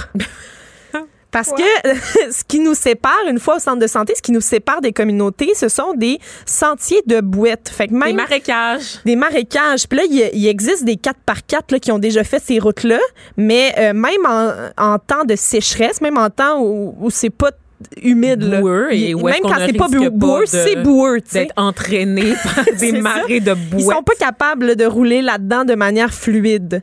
Oh, OK. Alors, c'est vraiment, vraiment difficile de se rendre là. Les recherches du docteur Grandjean-Lapierre permettent de diagnostiquer et de soigner la tuberculose dans ces régions-là grâce à des drones, comme tu le disais en introduction. Fait que là, on peut établir le diagnostic et soigner ces gens-là euh, pour cette région-là, mais lui, il espère qu'on va pouvoir utiliser la méthode après de, des drones pour soigner d'autres maladies dans d'autres pays où est-ce qu'il y a des gens enclavés comme ça. Et là, depuis deux mille seize, son projet, il fonctionne extrêmement bien. Ils ont commencé à tester ce système-là. Et là, euh, tu sais, les drones, là, dans notre tête, c'est, c'est pour foul- filmer la foule à Oshiaga, là. Mais wow. Là, lui, c'est vraiment pas ça qu'il fait, tu sais. Moi, parce j'imagine que... juste des gars avec des casquettes par en arrière là, qui pitonnent ça dans le ciel exact. Pendant vingt minutes parce que c'est la batterie ça. Là-dessus, c'est tellement pas mais long. Mais premièrement, le, le drone qu'eux, ils utilisent, il est très perfectionné. Euh, il peut faire cent kilomètres sans être rechargé. Il est cent pour cent électrique. Ah ouais, sans être rechargé? Sans être rechargé, cent pour cent autonome. Donc, il n'y a pas de pilote. Toi, tu me, tu me mimais quelqu'un là, avec une télécommande. Ben oui, c'est ça. Pas besoin de pilote parce qu'il il, il y a comme un G P S intégré, en fait. Ah, il sait ouais, où est-ce qu'il hein. s'en va. Et il peut transporter de deux à six kilos de matériel. Ben voyons, on est en deux mille dix-neuf. Oui, d'après moi, oui. oui, oui, absolument. Fait que là, ce qui est vraiment fantastique aussi, c'est que euh, normalement, ben là, le, le, le Médecins sans frontières avait déjà testé en Papouasie-Nouvelle-Guinée l'utilisation de drones pour aller dropper du matériel. Donc, dropper des médicaments, des vaccins, des choses comme ça. Puis ça fonctionnait déjà. Mais là, ce qu'eux sont en train de faire grâce aux docteurs montréalais, c'est qu'ils peuvent faire du bidirectionnel. Donc, Donc, le drone quitte le centre de santé, s'en va dans les communautés pour il aller... revenir. Mais là, il s'en va dans les communautés. Là, il prend les échantillons de salive pour pouvoir aller les tester. Là, il retourne. les retourne au centre de santé. Et là, rendu au centre de santé, l'analyse est faite. Mais là, tu sais, tantôt, je te disais un à cinq jours de marche pour oui. se rendre au centre de santé. Ben oui. Combien de temps ça prend au drone, tu penses? Ah, deux heures. vingt-cinq minutes. Mais non! Je te jure. Voyons. Je te jure. vingt-cinq minutes, il est rendu. Et là, ils font l'analyse. Et là, ils savent qui, qui est malade, qui, qui est pas malade. Et là, ils renvoient tout ce qu'il faut pour soigner les gens. Fait que là, tout ça peut se faire dans, dans le cadre d'une journée, là, très facilement, là. Tu sais, tu peux faire le diagnostic, puis ensuite, euh, distribuer les traitements. Fait que c'est, c'est vraiment ça, la grande inno- innovation. C'est le bidirectionnel. Et par la suite, parce que la technologie ne cesse jamais, Vanessa, on peut aussi faire le... Euh, le suivi, parce que je t'ai dit que le traitement durait six mois pour la tuberculose. Oui. Mais ce qui est grave là-dedans, c'est que chaque pilule compte. Donc, si tu oublies dix pour cent de ton traitement durant les six mois, tu as mm-hmm. dix pour cent plus de chances que ton traitement ne fonctionne pas. Ben et c'est proportionnel. Donc, si tu as oublié la moitié de tes pilules, ben il ouais. y a la moitié des chances que tu perds que ça ait marché. OK, ça me surprend quand même que ça soit proportionnel, proportionnel. À ce point-là. Donc, okay. c'est, c'est pourcentage pour pourcentage. Tes chances de survie dépendent du nombre de pilules que tu as ingérées, euh, littéralement. Donc, ce qu'ils font, c'est qu'à plus, à plusieurs endroits dans le monde, il y a des méthodes pour faire en sorte de savoir si un patient a pris son médicament. Mm-hmm. Des fois, il va avoir des appels. Euh, il y a des gens qui sont payés dans les hôpitaux pour euh, appeler les gens pour vérifier qu'ils prennent leurs médicaments. Ça existe. En, au Japon, il y a un système qui a été breveté d'ailleurs, où est-ce que euh, quand tu popes ta pilule à l'extérieur du, euh, petit, euh, du petit support à pilule, ouais. il y a un numéro de téléphone dans le fond. Les Japonais, là, voyons. Oui, puis là, on tu dois appeler ce numéro-là. Il n'y a personne qui répond, mais ça enregistre que t'as appelé et que donc t'as eu accès au numéro et que donc t'as pris la pilule parce que la pilule était par-dessus. Je suis sûre qu'eux, ils utilisaient les drones il y a cent ans de ça. Oui, c'est ça. C'est sûr. Donc, les Japonais utilisent beaucoup cette méthode-là selon ce que le docteur m'expliquait. Puis, ce qu'eux, ils ont développé pour le traitement de la tuberculose euh, à Madagascar, c'est la boîte avec une puce. Donc, à chaque fois qu'on ouvre la boîte pour prendre une pilule, la boîte, le pilulier, si on veut, il y a une carte SIM qui euh, détecte que la boîte a été ouverte. Mm-hmm. Et là, il y a un signal téléphonique qui est envoyé dans un ordinateur au centre de santé et qui dit « La boîte a été ouverte aujourd'hui, donc ben la voyons. Personne a pris sa pilule. » Fait qu'avec ça, on peut savoir si quelqu'un l'oublie. C'est vraiment extraordinaire. Par contre, Élie, et là, je sais pas si tu as la réponse, donc Pose on va question, s'essayer. Hein? Ça doit pas être gratis, tout ça. C'est là. Pas gratuit, c'est pour ça là, que... On parle de population vulnérable en Afrique qui n'ont oui. déjà pas de moyens de s'acheter des camions qui sont capables de rouler dans la boîte comme du monde. T'auras et là, tu me parles de drones. Oui. Tu auras compris que c'est l'une des raisons pour laquelle il faut en parler, hein, parce que ce genre de euh, d'initiative. d'initiative-là, ça se paye pas tout seul. Puis plus on en parle, plus les gens vont faire comme « Hey, mais moi, je pourrais financer ça parce que euh, j'ai une compagnie de drones ou euh, j'ai euh, de l'argent de côté. » Ou, ou j'ai, j'ai Québécois. Ouais, j'ai hérité de quelque chose, là, puis je vais financer la recherche. Euh, donc, euh, c'est pour ça que justement, ils ont écrit un article sur leur technologie. Euh, y a Ça, c'est comme une seule partie de leur euh, le grand ouvrage qu'ils ont écrit dans le, le journal britannique dont je te parlais tout à l'heure. Mais euh, ça, ça vise justement à dire, ben, hey, les drones, c'est peut-être l'avenir. Puis, si vous nous donnez encore plus d'argent, il y a tellement de choses qu'on peut faire pour soigner les gens. Et euh, d'ailleurs, c'est pas dans le vide, hein, parce que euh, depuis que le système a été implanté officiellement, cinquante pour cent Euh, le, le, le système de drones a augmenté de cinquante pour cent l'accès aux tests de dépistage de la tuberculose. Donc, cinquante pour cent de plus de gens ont accès aux tests et cinquante pour cent de plus de gens mènent à terme leur, euh, leur traitement. traitement de six mois. Donc, on a des risques de rémission. On a en fait des, des chances. Des risques, des chances, des, des chances. bonnes chances de rémission. Et non, euh, c'est incroyable, oui. parce que là, on parle de tuberculose, mais ça pourrait faire tellement, tellement du bien à l'Afrique où est-ce qu'on le sait que des, des maladies, tu sais, qui ont depuis longtemps été éradiquées ici et qui sont faciles à guérir, mais souvent, Absolument. c'est ça. C'est la, la fracture géographique qui fait en sorte qu'il y a des problèmes d'accessibilité et que des mamans doivent marcher pendant cinq jours, comme tu le disais, C'est ça. Avec un bébé sous le dos. Là, Exactement. Ça n'a aucun bon Puis, sens. Justement, le système de drones, ça, ça a aidé ces gens-là qui, euh, eux, pouvaient pas se permettre soit de marcher avec leurs enfants pendant cinq jours, soit de manquer une journée de travail aussi pour oui. aller se faire diagnostiquer, ou ils pouvaient tout simplement pas quitter leur famille parce qu'ils devaient s'occuper des enfants à la maison. Tu sais, non seulement une mère monoparentale, une mère par exemple, qui a monoparentale. Des enfants en bas âge. Oui, oui. aussi, t'es terriblement malade puis que t'es déjà trop avancé dans un stade avancé de la maladie, tu peux peut-être pas nécessairement marcher cinq jours dans la boîte. Tu sais. penses? Peut-être pas. Peut-être pas. Donc, le docteur Grandjean-Lapierre, à qui j'ai parlé... Euh, tu lui as parlé? Ben oui, j'y ai parlé. Ben voyons donc. Ben non, mais je sais pas, moi, Élise. Bien sûr. Such a star. Oui, c'est ça. Oh, mon euh... Dieu. Est-ce que tu as été starstruck? Est-ce que tu étais comme... Euh... Ça s'est passé sur Skype parce qu'il est ah, en d'accord. Afrique. Ben c'est ça. Mais c'est pour ça que je comprenais pas que tu y avais parlé. Voyons donc. Euh, lui, il espère que l'innova- l'innovation va permettre de euh, s'inscrire dans un progrès pour euh, parvenir à l'objectif de l'O M S qui est de réduire l'incidence de la tuberculose ben de quatre-vingt-dix pour cent oui. d'ici deux mille trente-cinq. Mm-hmm. C'est pas rien quand même, quatre-vingt-dix pour cent. Il nous reste quinze ans pour le faire. Euh, donc, si euh, là-bas, il y en avait beaucoup, puis là, ils sont déjà capables, dans cette communauté-là, où ils l'ont testé, de descendre de cinquante pour cent, ben euh, allons-y hein, pour le reste, pour partout euh, ailleurs et pour toutes les autres maladies. Absolument. Penses-tu que les drones pourraient apporter là, des seringues euh, pour vacciner de force les gens qui refusent de prendre leur vaccin pour la rougeole? Est-ce que ça pourrait être ça, éventuellement? Ben là, tu as dit une phrase qui se peut pas vraiment vacciner de force. Là, ça, on fait pas vraiment ah, ça. Ah non, hein? C'est non, ça. c'est ça. C'est puis, illégal. Puis l'affaire, c'est qu'il faudrait dropper, dropper des vaccins aux États-Unis, tu sais, avec des drones. Moi, je suis d'accord. On c'est fait ça, juste laisser tomber des seringues à partir des airs. Oui. What could go wrong? Je sais pas. On va, on va aller voler au-dessus de Washington, là, puis on va faire ça. J'ai peur que le F B I genre, vienne me chercher live pendant oui. l'émission. Non, mais gars, je, je, je, je suis assez je suis forte bien. Quand même, je suis prête de défendre. Oui, d'accord. Ouais. Mais merci, Élise. Ça m'a fait plaisir. C'était vraiment intéressant comme chronique. Et moi, tu sais, j'aime ça plugger mes études là, euh, au micro euh, des effrontés. J'ai étudié en coopération internationale, donc tout ce qui est lié à la mortalité infantile, aux problèmes de développement, aux maladies également qui se transmettent comme ça et qui causent énormément de morts au sein des populations vulnérables. Ça me passionne. Donc, pour vrai, j'aurais pu parler quinze minutes encore de plus euh, de, avec toi. Même, j'aurais pu faire le reste du show avec toi, Élise, pour vrai. Parfait, ma gars, je vais rester finalement. Là... non, reprends ton drone. Je reviendrai. On pourrait-tu prendre un drone pour transporter Greta Thunberg jusqu'en Amérique? Ça se fait-tu, ça? Bien, c'est parce que là, notre drone dont je te parlais, il oui. peut, il peut euh, avoir de... une charge de six kilos. Elle est toute petite. Elle est toute petite. Je sais qu'elle est petite, elle mais il y a des... La seule affaire qui est lourde, c'est ses, ses, ses cheveux. Peut-être si on la met avec plusieurs drones sur elle. Peut-être. Parce que t'as dit que c'était électrique, oui, right? On partage la mmh, charge. Mmh, mmh, D'après moi, ça peut marcher. Ça peut marcher. Physi- Donc, euh, selon si les lois de la physique, là, ça peut marcher. Ben, si jamais tu réussis à avoir... Euh, Monsieur Simon Grandjean-Lapierre là, sur Skype, j'allais dire au téléphone, mais c'est sur Skype. Oui. Là, tu, tu en parleras. Je vais y en parler. Ou dis, dis pas, dis-y que c'est mon idée. Excellent. Merci. Donc, merci à toi, Élise. Je t'ai maintenant chroniqueuse pour la science, pour la science à, en cinq minutes. Geneviève Peterson, la seule effrontée qui sait se faire aimer. Jusqu'à quinze, vous écoutez Les Effrontés.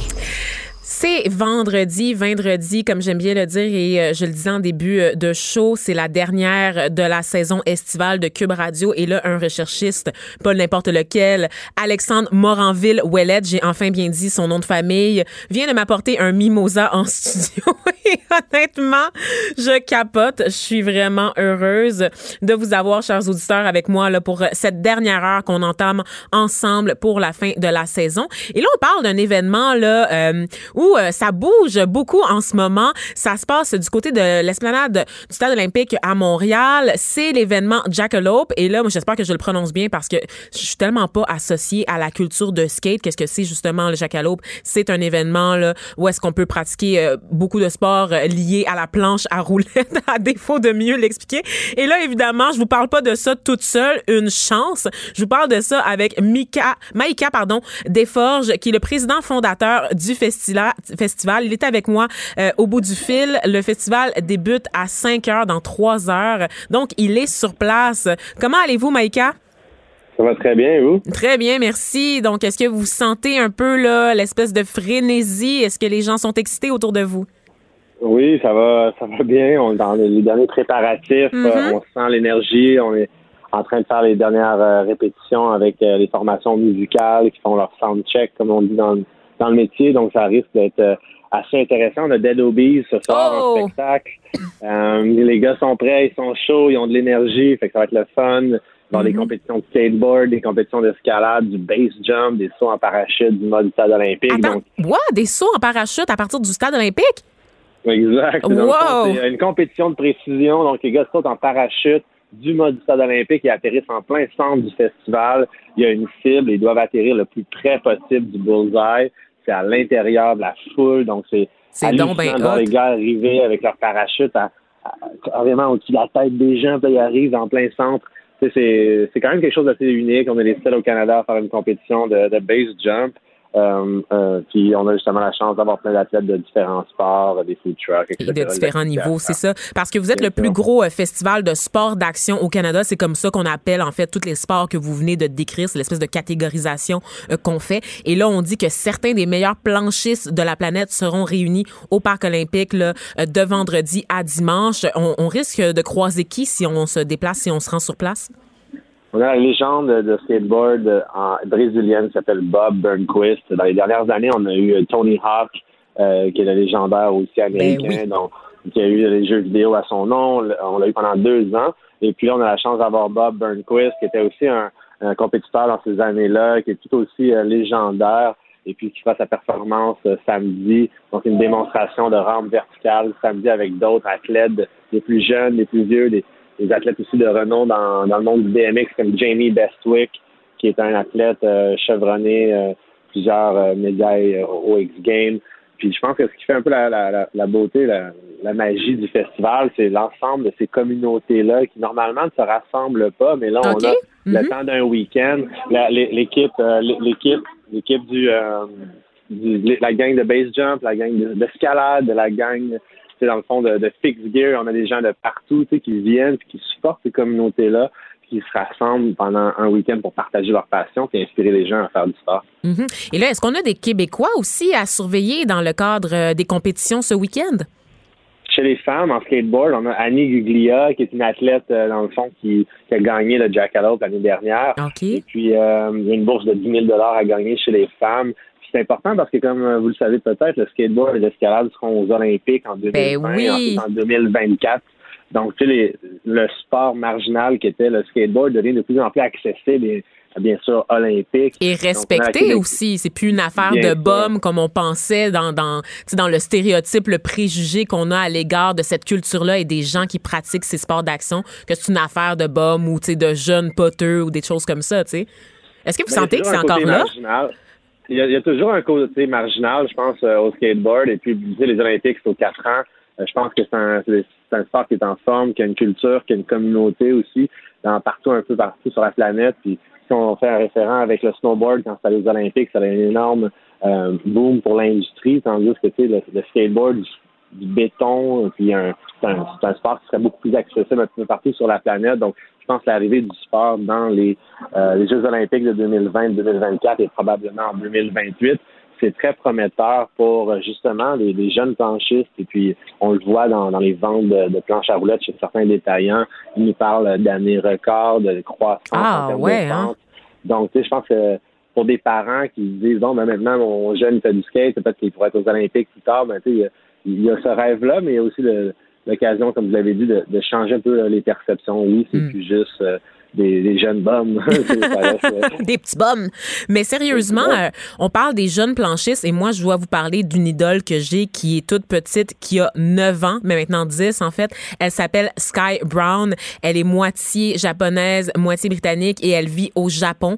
Elle espère pouvoir se qualifier là, pour les Jeux olympiques là, de Tokyo. Elle est, elle est toute jeune et son frère est encore plus jeune qu'elle et les deux font de la planche à roulettes comme j'ai jamais vu. Ils font des pirouettes et ce que je constate, en fait, c'est que la communauté qui a rendu populaire le skateboard, là, il y a des décennies de ça, vieillit et elle a elle-même des enfants à son tour et transmet son amour du sport à ses enfants. Ça aide quand même à la démocratisation, non?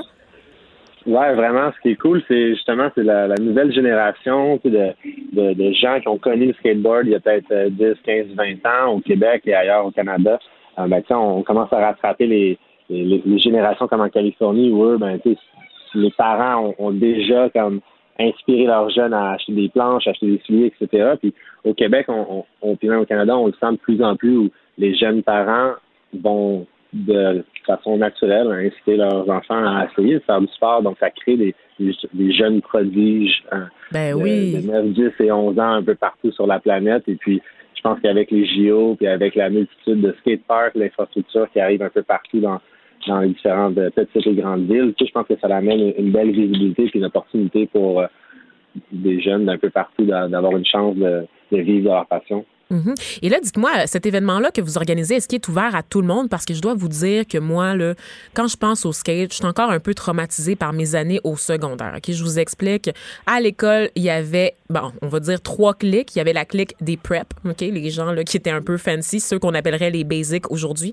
On avait les fresh. On n'est plus là. On n'est plus là. Je sais ce que ça s'en va. Euh, on n'est plus là. Je dirais qu'aujourd'hui, le skateboard est rendu tellement un grand public que, tu sais, on a déjà pensé à certaines marques iconiques, tu sais, qui endosent vraiment le, le lifestyle. Puis, tu sais, mm-hmm. le Jackalope, ce qui est cool, c'est que pas besoin d'être un, un, un fan fini d'un de ces sports-là parce qu'il y a plein de choses à faire, à voir et à essayer. Imaginez, vous venez, mettons, samedi avec vos enfants. Premièrement, les dix ans et moins, c'est gratuit. Yes. Donc, pour les familles qui ont des enfants, on peut emmener les enfants de dix ans et moins et rentrent gratuitement dans au festival. Sinon, ben, il y a des billets en vente à la porte, c'est trente dollars pour le week-end, en pré-vente en ligne, ou sinon, il y a des billets journaliers, mais tu sais, en bout de ligne, pour venir un samedi soir avec ses enfants, entre six heures et neuf heures, ben, il y a un show de musique avec quatre-vingt-huit Glam, qui sont les protégés de week-end, il y a du base jump, il y a de l'escalade, il y a du skateboard, il y a du vélo à pignon fixe. Donc, tu sais, c'est plein de choses que normalement, on ne verrait pas dans un même endroit. Puis, il y a plein de choses à faire. Les, les jeunes peuvent signer des décharges, essayer l'escalade, essayer le skateboard,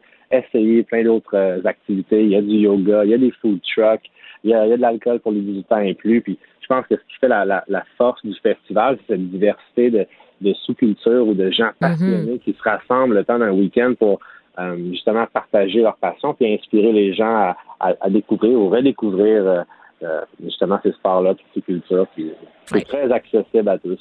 Mais parlons-en euh, justement du, de, du caractère de sous-culture de ces sports-là. Je reviens à la charge parce que euh, depuis l'annonce euh, de l'intégration euh, de la planche à roulettes, du skateboard, donc dans les Jeux olympiques à Tokyo, euh, au niveau du parc, donc de la rampe, du street, parcours à obstacles, euh, la communauté reste assez divisée. C'est-à-dire qu'il y en a quand même qui craignent, qui redoutent cette démocratisation et qui craignent que le sport perde un, perde un peu de son caractère euh, clandestin, atypique, tu sais, que ça perde un peu de sa personnalité et de sa couleur. Est-ce que vous faites partie de ceux-là?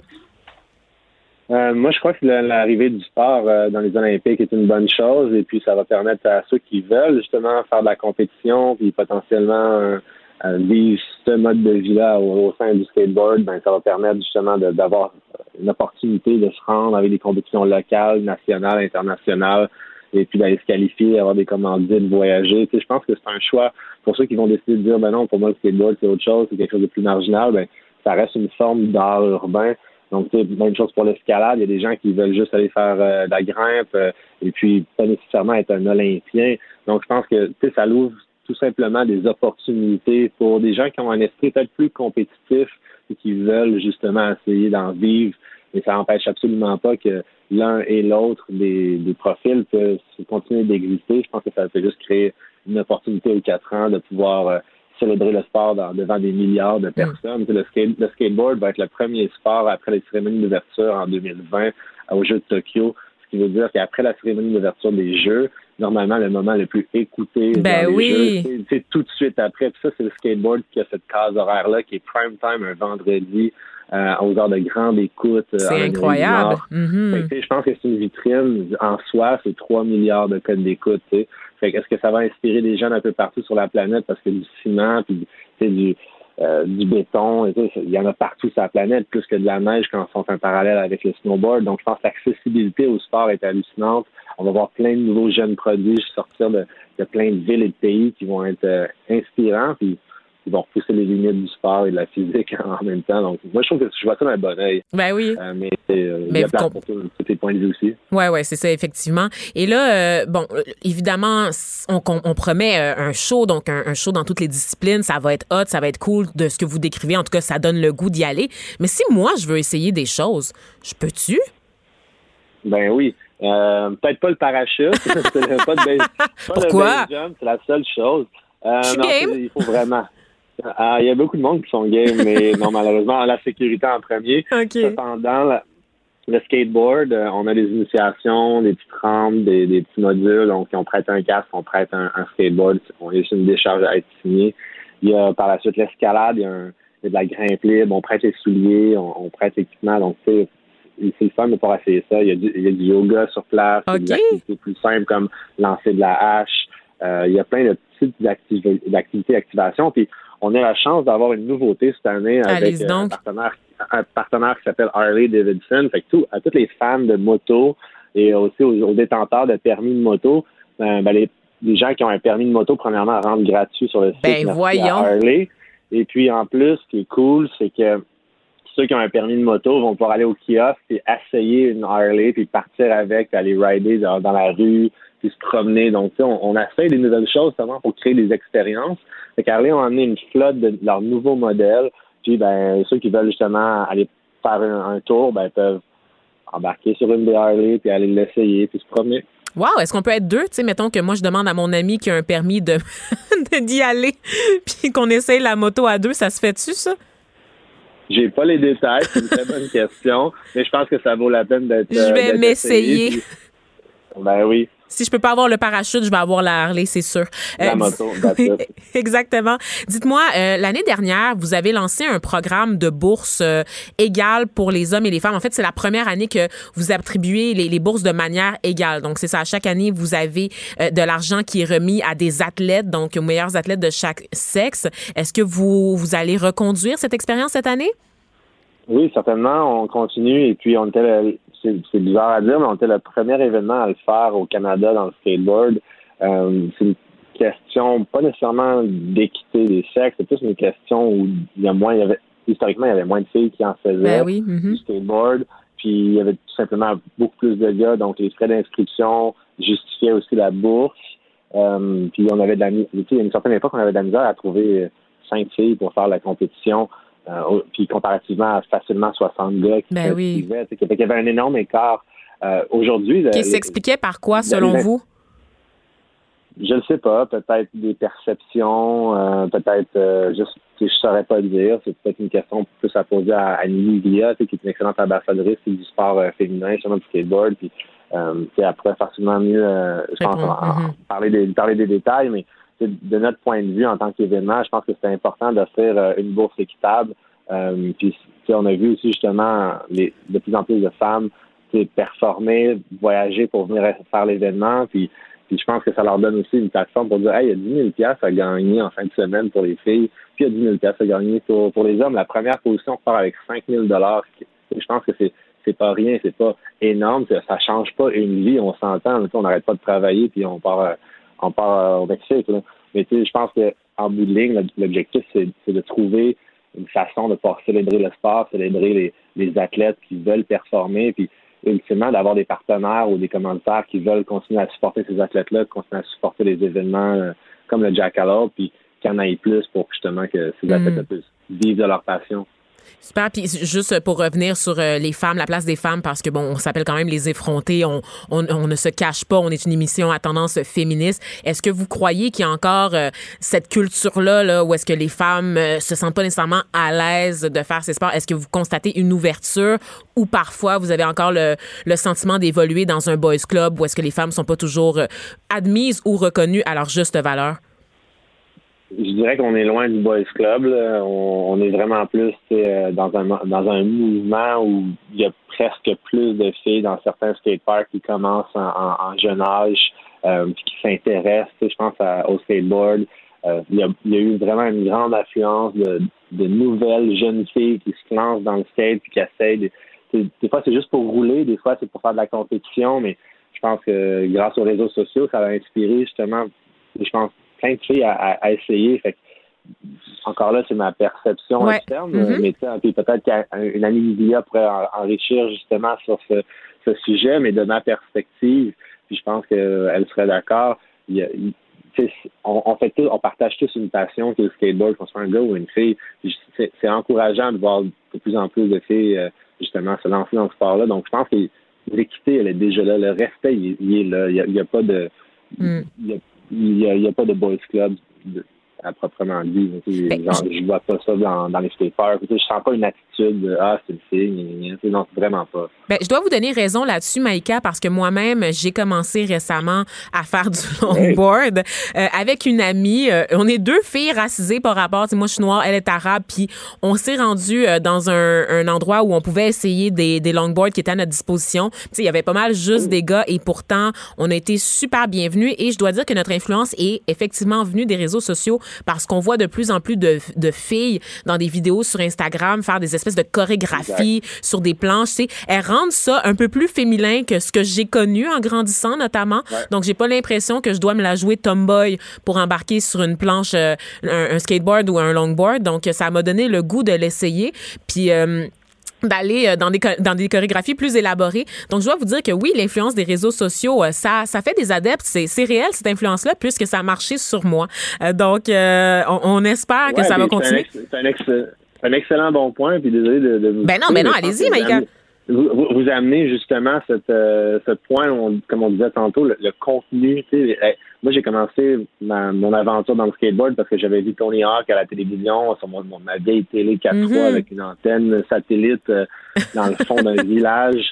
Puis, tu sais, j'ai vu Tony Hawk à la télévision, chez nous, dans mon patelin, faire une figure iconique qui était le, son neuf cents de rotation et demie. Et puis, je, cette Ce, ce moment iconique-là a, a gravé l'histoire de la planche, puis ça a donné que je l'ai vu en même temps à la télévision. Ça m'a motivé. Fait que le contenu m'a motivé à prendre action, construire une rampe dans ma cour, éventuellement démarrer une compagnie de skateboard. Wow. Puis ultimement, faire un festival où il y a deux années de, de consécutives, on a eu la chance de l'accueillir. Et puis, tu sais, je pense que le contenu, puis être affecté à, à des images inspirantes, crée justement de, des sources d'inspiration. De là aussi, le parallèle avec les J O, puis La, la possibilité d'avoir un, un reach ou un, un rayonnement devant des milliards de personnes, qui sait ce que ça va pouvoir créer. Je pense que c'est là où euh, c'est une opportunité puis une plateforme non négligeable quand même mm-hmm. des Olympiques pour le sport. Mais je pense que le skateboard n'a pas besoin des Olympiques. Non, c'est ça quand même. C'est, on, c'est une industrie qui va bien, c'est une industrie qui est, qui est en croissance. Je pense que tout le monde va y gagner, c'est certain. Euh, puis le breakdance va aussi être ajouté aux Jeux oh. vingt vingt-quatre à hein? Paris. Fait que, le breakdance aux Jeux Olympiques?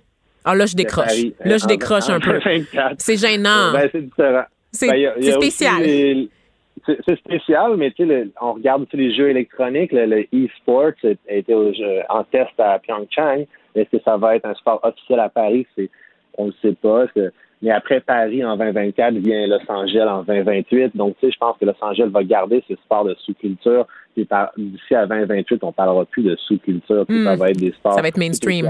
Mais, ben, ça l'est déjà, ouais, mais ça va ça. Être encore plus. Puis ça n'empêchera pas, comme on disait tantôt, qu'il y ait des gens qui veulent faire du skate pour aller chercher une, un beverage au, au dépanneur du coin ou juste, euh, juste pour niaiser. Juste pour, pour glander.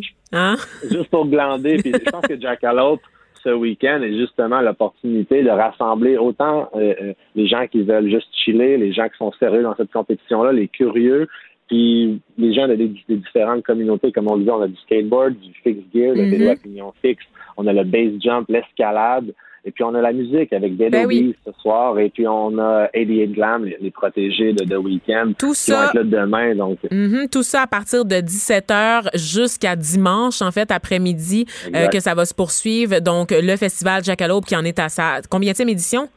Huitième édition. Huitième édition. Euh, donc, on, on vous souhaite bonne chance pour cette nouvelle édition. On espère que ça va bien se passer et qu'il y aura foule. Vous avez certainement donné le goût, en tout cas à moi, d'aller faire un tour pour la première fois de ma vie. Donc, un gros merci à, va, à vous, Maïka. Donc, je le rappelle, vous merci. êtes président fondateur du festival Jackalope qui débute aujourd'hui à dix-sept heures dans le Parc olympique à Montréal. Donc, n'hésitez pas, chers auditeurs, là, peu importe où vous vous situez au Québec, là, de faire un peu de route là, pour aller vivre l'expérience. Ça vaut la peine. Ça vaut la peine. Vous allez dépenser votre énergie puis vous allez être content après. Wow!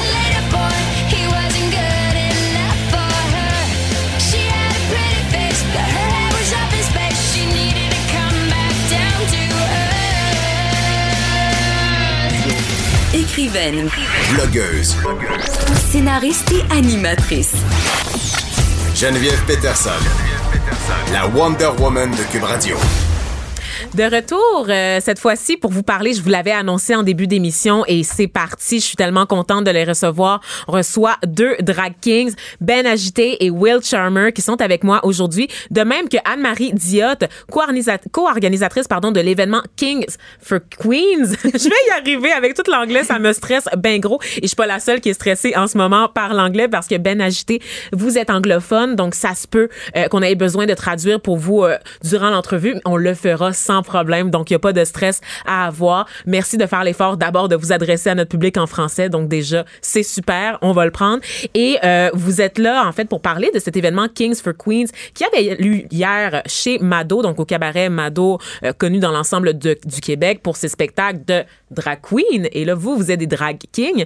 Vous avez amassé des fonds pour la fondation du Chaînon, quatre mille dollars qui ont été ramassés hier, en fait plus de quatre mille, et c'était la troisième édition de l'événement, donc c'est vraiment super. D'abord, félicitations à vous. Merci. Merci. Merci, Merci d'être là avec nous aujourd'hui. Euh, je vais, je vais commencer rapidement juste pour qu'on nous explique c'est quoi euh, euh, Kings for Queens, juste pour être sûr, pour démystifier, parce que moi-même, je n'avais jamais entendu parler de cet événement, même si je suis montréalaise et même si vous en êtes à la troisième édition. Donc, je suis bien contente de vous recevoir. Ça va vous faire du rayonnement, n'est-ce ben, pas? Merci de nous avoir. Ben oui, ben oui, ben oui.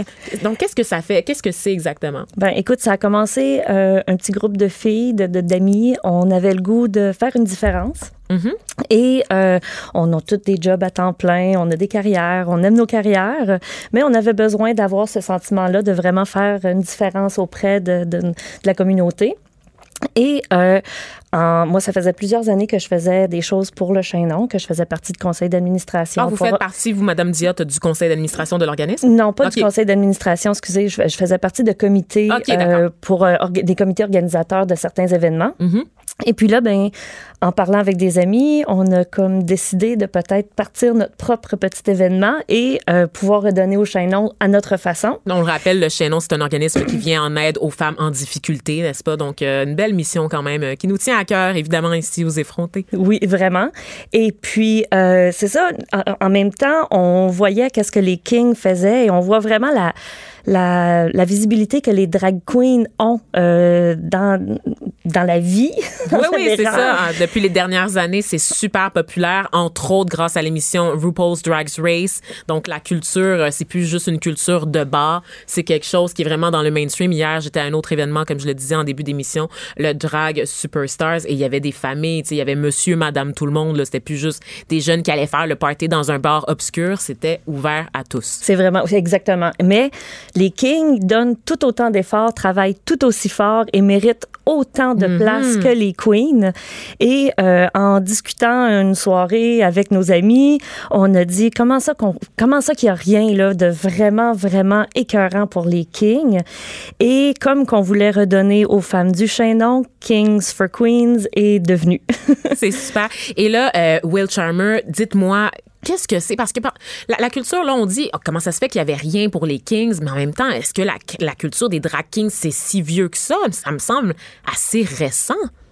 C'est quand même, ça existe pour un long bout de temps, mais ah, c'est oui? juste, c'est, il n'y avait pas autant de monde. Donc, on, il y a un drag king à Montréal, à Nat King Paul, qui ça fait dix-sept ans qu'il fait drag king. dix-sept ans, okay. Exactement. Mais c'est juste, c'était juste lui pour deux ans, et après, un autre drag king est, est apparu. Donc, on, c'est vraiment comme ça, ça. Des fois, on est des groupes et après, ça diminue parce que le monde, à ce point-là, pognait pas. Mm-hmm. Donc, entre un drag queen et un drag king, pour aucune raison que je connais, valide, ça pognait pas autant.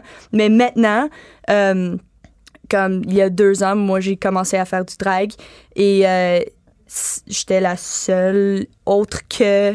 à Montréal que je connais qui était active. Um, et après, il y, y avait un autre qui, qui est venu, Charlie Deville, et un autre après, Roquepierre, et maintenant, on, on accumule des gens. Vous êtes une petite gang quand oui, même, exact, là, c'est ça, et, tranquillement. Et c'est vraiment le fun, mais ça fait longtemps que les drag kings sont là, c'est juste qu'ils ne sont pas si dans le spotlight que les queens, et maintenant, on commence à être là, et on veut prendre notre place, et les queens veulent qu'on soit là aussi maintenant, et c'est vraiment, ben, vraiment c'est cool. C'est ça, à l'événement où j'étais hier, justement, il y en avait, il y avait Charlie Deville, je, je oui. crois, c'est ça, c'est son mm-hmm. nom, euh, qui, qui était là en performance. Pour les drag superstars. Exactement, et donc vous, vous étiez là, vous étiez combien hier de drag kings? Euh, à Kings for Queens, nous étions cinq. Il y en avait cinq. cinq d'accord. C'est super. Et dites-moi, euh, pour vous, euh, Ben Agité, euh, comment, comment c'est venu cette idée-là de faire du drag? Pourquoi, pourquoi décider de commencer à faire ça? Euh, je suis un homme trans et il y a beaucoup, il y a beaucoup de personnes qui sont trans, qui font de la drague. Euh, et j'ai commencé à faire du drag après que j'ai commencé à transition. Transitionner. Mm-hmm. Oui. Um, et c'est une opportunité de m'exprimer um, la sexualité, uh, le ca- character. Uh, uh, personnage. Ton personnage. Ton personnage ouais. trop masculin. Mm-hmm. Uh, masculin, oui. Oui, et uh, je fait un moustache. Oui, une moustache. moustache. Ben oui, oui, c'est ça, ça va, ça va. Je porte un pas gros, ça va bien jusqu'à présent. Allez-y, oui. allez-y. Et j'aime euh, faire une expérience. Des expériences? Euh, dedans, je peux... uh, where I can be too big. Où vous pouvez exagérer, grossir ouais. votre identité, votre personnalité pour... la pallier à celle d'un personnage, est-ce que oui. je pourrais dire ça comme ça? Yeah. Et dites-moi, euh, bon, pour ce qui est euh, de la culture des dragues, moi, j'aurais tendance à penser que, dans le fond, c'est comme l'inverse des gars, c'est-à-dire que c'est juste des filles. Mais est-ce que c'est des filles qui s'habillent en gars? Parce que là, on a la, ré- la réalité trans, est-ce qu'on a la réalité des personnes non-binaires? Est-ce qu'il faut être lesbienne pour être un drag king? Ou est-ce qu'on peut être hétérosexuel et faire du drag king? Là, j'ai tellement de questions. Ben, c'est les questions que tout le monde se pose, hein, parce que, là, vous me pardonnez ma maladresse, mais c'est mmh. vraiment les questions pour les gens qui connaissent pas ça. Comment est-ce qu'on décrit ça? Qui peut faire ça? N'importe qui. À ce point-là, c'est un forme d'art. Mm-hmm. C'est comme, on, au lieu de faire un... C'est une expression de personnage comme le théâtre, c'est une expression de maquillage comme une peinture sur la face. C'est vraiment une accumulation de plein de différentes formes d'art en une, parce que beaucoup de fois, des dragues sont des couturiers, sont des euh, maquilleuses professionnelles. professionnelles. Mm-hmm. Euh, ça dépend de leur habilité. Moi, je me considère pas une maquilleuse professionnelle. euh, on, est, on est des chorégraphes, on est des mixeurs de tunes. On peut faire... Vraiment, on doit faire tout. Et après, on performe en plus. Donc, c'est vraiment n'importe qui peut faire n'importe quoi. Si, avec les termes et tout, il y a plein de termes. Comme dans la, dans la vraie vie, il y a plein de termes, mais... tu peux choisir de pas être dans un terme. Dans, donc, comme il y a des, des drag kings, des drag queens, des bio queens, des bio kings. Oh, oh, oh, oh, bio queen, bio, bio king, bio qu'est-ce que c'est? Sont-ils véganes? Queen, non, ça serait, ça serait un, euh, quelqu'un qui s'identifie comme, euh, comme fille ou femelle, fait du drag queen, ça serait du bio queen. Donc, ça serait une biologique fille, queen, mm-hmm. qui fait du drag queen. Donc, c'est une fille exagérée. Qui caricature d'autres, une fille. Une fille, okay, exagérée, exactement. Exactement. Okay, d'accord. OK, donc, ça se fait a, aussi, ça. Oui, oh, absolument. Il y, a... il y a des communautés comme ça au Québec? Absolument. Ou c'est quelque chose oh, qu'on voit ouais. juste aux États-Unis, à L A, par exemple? Il y a même euh, beaucoup de gens, euh, il y a des, des gens connus de Montréal qui font, performent beaucoup au cocktail et au Mado, qui sont des bio queens. OK. Um, et... En plus, il, comme un, un des bio queens que je connais fait aussi du drag king avec nous. Donc, vraiment, c'est ce que tu tentes, ça te tente de faire, tu le fais. Ben Agité, t'as, t'as levé la main. Le, le mot bio queen ou bio king, c'est controversiel. Oui. Euh, ça, le terme, l'expression? Oui. Ouais, euh, okay. Parce qu'il y a des personnes trans filles qui... Uh, people are hurt by the biological... Sorry, I, ouais. ben, ça, ouais. ça crée des conflits à cause de l'utilisation du mot biologique, hein, quand oui. on sait que l'identité de genre puis l'expression de genre, c'est, ça cause encore des problèmes. Mmh, c'est mal mmh. compris dans la population, là, mmh. le sexe attribué, yeah. le sexe... J'ai entendu aussi le mot « hyper queen ». Oui. Et ah, ça, c'est, c'est le mot préféré... Pour, pour, qui est plus consensuel. Ça dépend, ça dépend. Et aussi, j'imagine que, parce que toi, tu viens de Toronto, il y a des termes aussi de « place ». De comme ouais, les, ouais, ouais. les places que, où tu vas, si tu vas à la fac, si tu vas Vous à développez Ontario. Votre propre jargon. Exact. Ben oui, ben oui. L'habitude de Toronto, j'imagine, mm-hmm. c'est hyper queen, hyper king. Ça, ça dépend. Plus, ça dépend. Comme en, beaucoup de, du drag community ici, c'est français. Leur habitude, c'est dire bio, bio mm-hmm, quelque mm-hmm. chose. Mais moi, j'aime beaucoup plus hyper que bio parce que hyper, ça, ça démontre aussi... l'aspect d'exagération. Ben, ça explique mieux, certainement, Exactement. Que bio, parce exact. Que euh, c'est pas, pour quelqu'un qui connaît pas mm-hmm. cette culture-là ou qui s'initie à cette culture-là, c'est pas clair tout de suite. Et là, moi, j'ai une question très délicate à vous poser, Will Charmer et Ben Agité. Je sais pas si vous allez être à l'aise de, la, de répondre. Quand je regarde les drag queens, Mm-hmm. Euh, je sais que le mouvement euh, L G B T Q, notamment aux États-Unis, a été porté euh, par les drags. On passe à Stonewall, la, les, les émeutes de Stonewall qui ont permis euh, la libération des droits, la reconnaissance des, dro- des droits des personnes L G B T Q. Euh, on sait que pour un homme, à cause de toutes les attentes qu'il y a liées à la masculinité, de s'afficher ouvertement, de se déguiser en femme, il y a un statement politique. C'est subversif. Quand je regarde les drag kings, est-ce que vous croyez que vous aussi, vous faites le même genre de statement politique ou c'est plus comme quelque chose lié au divertissement?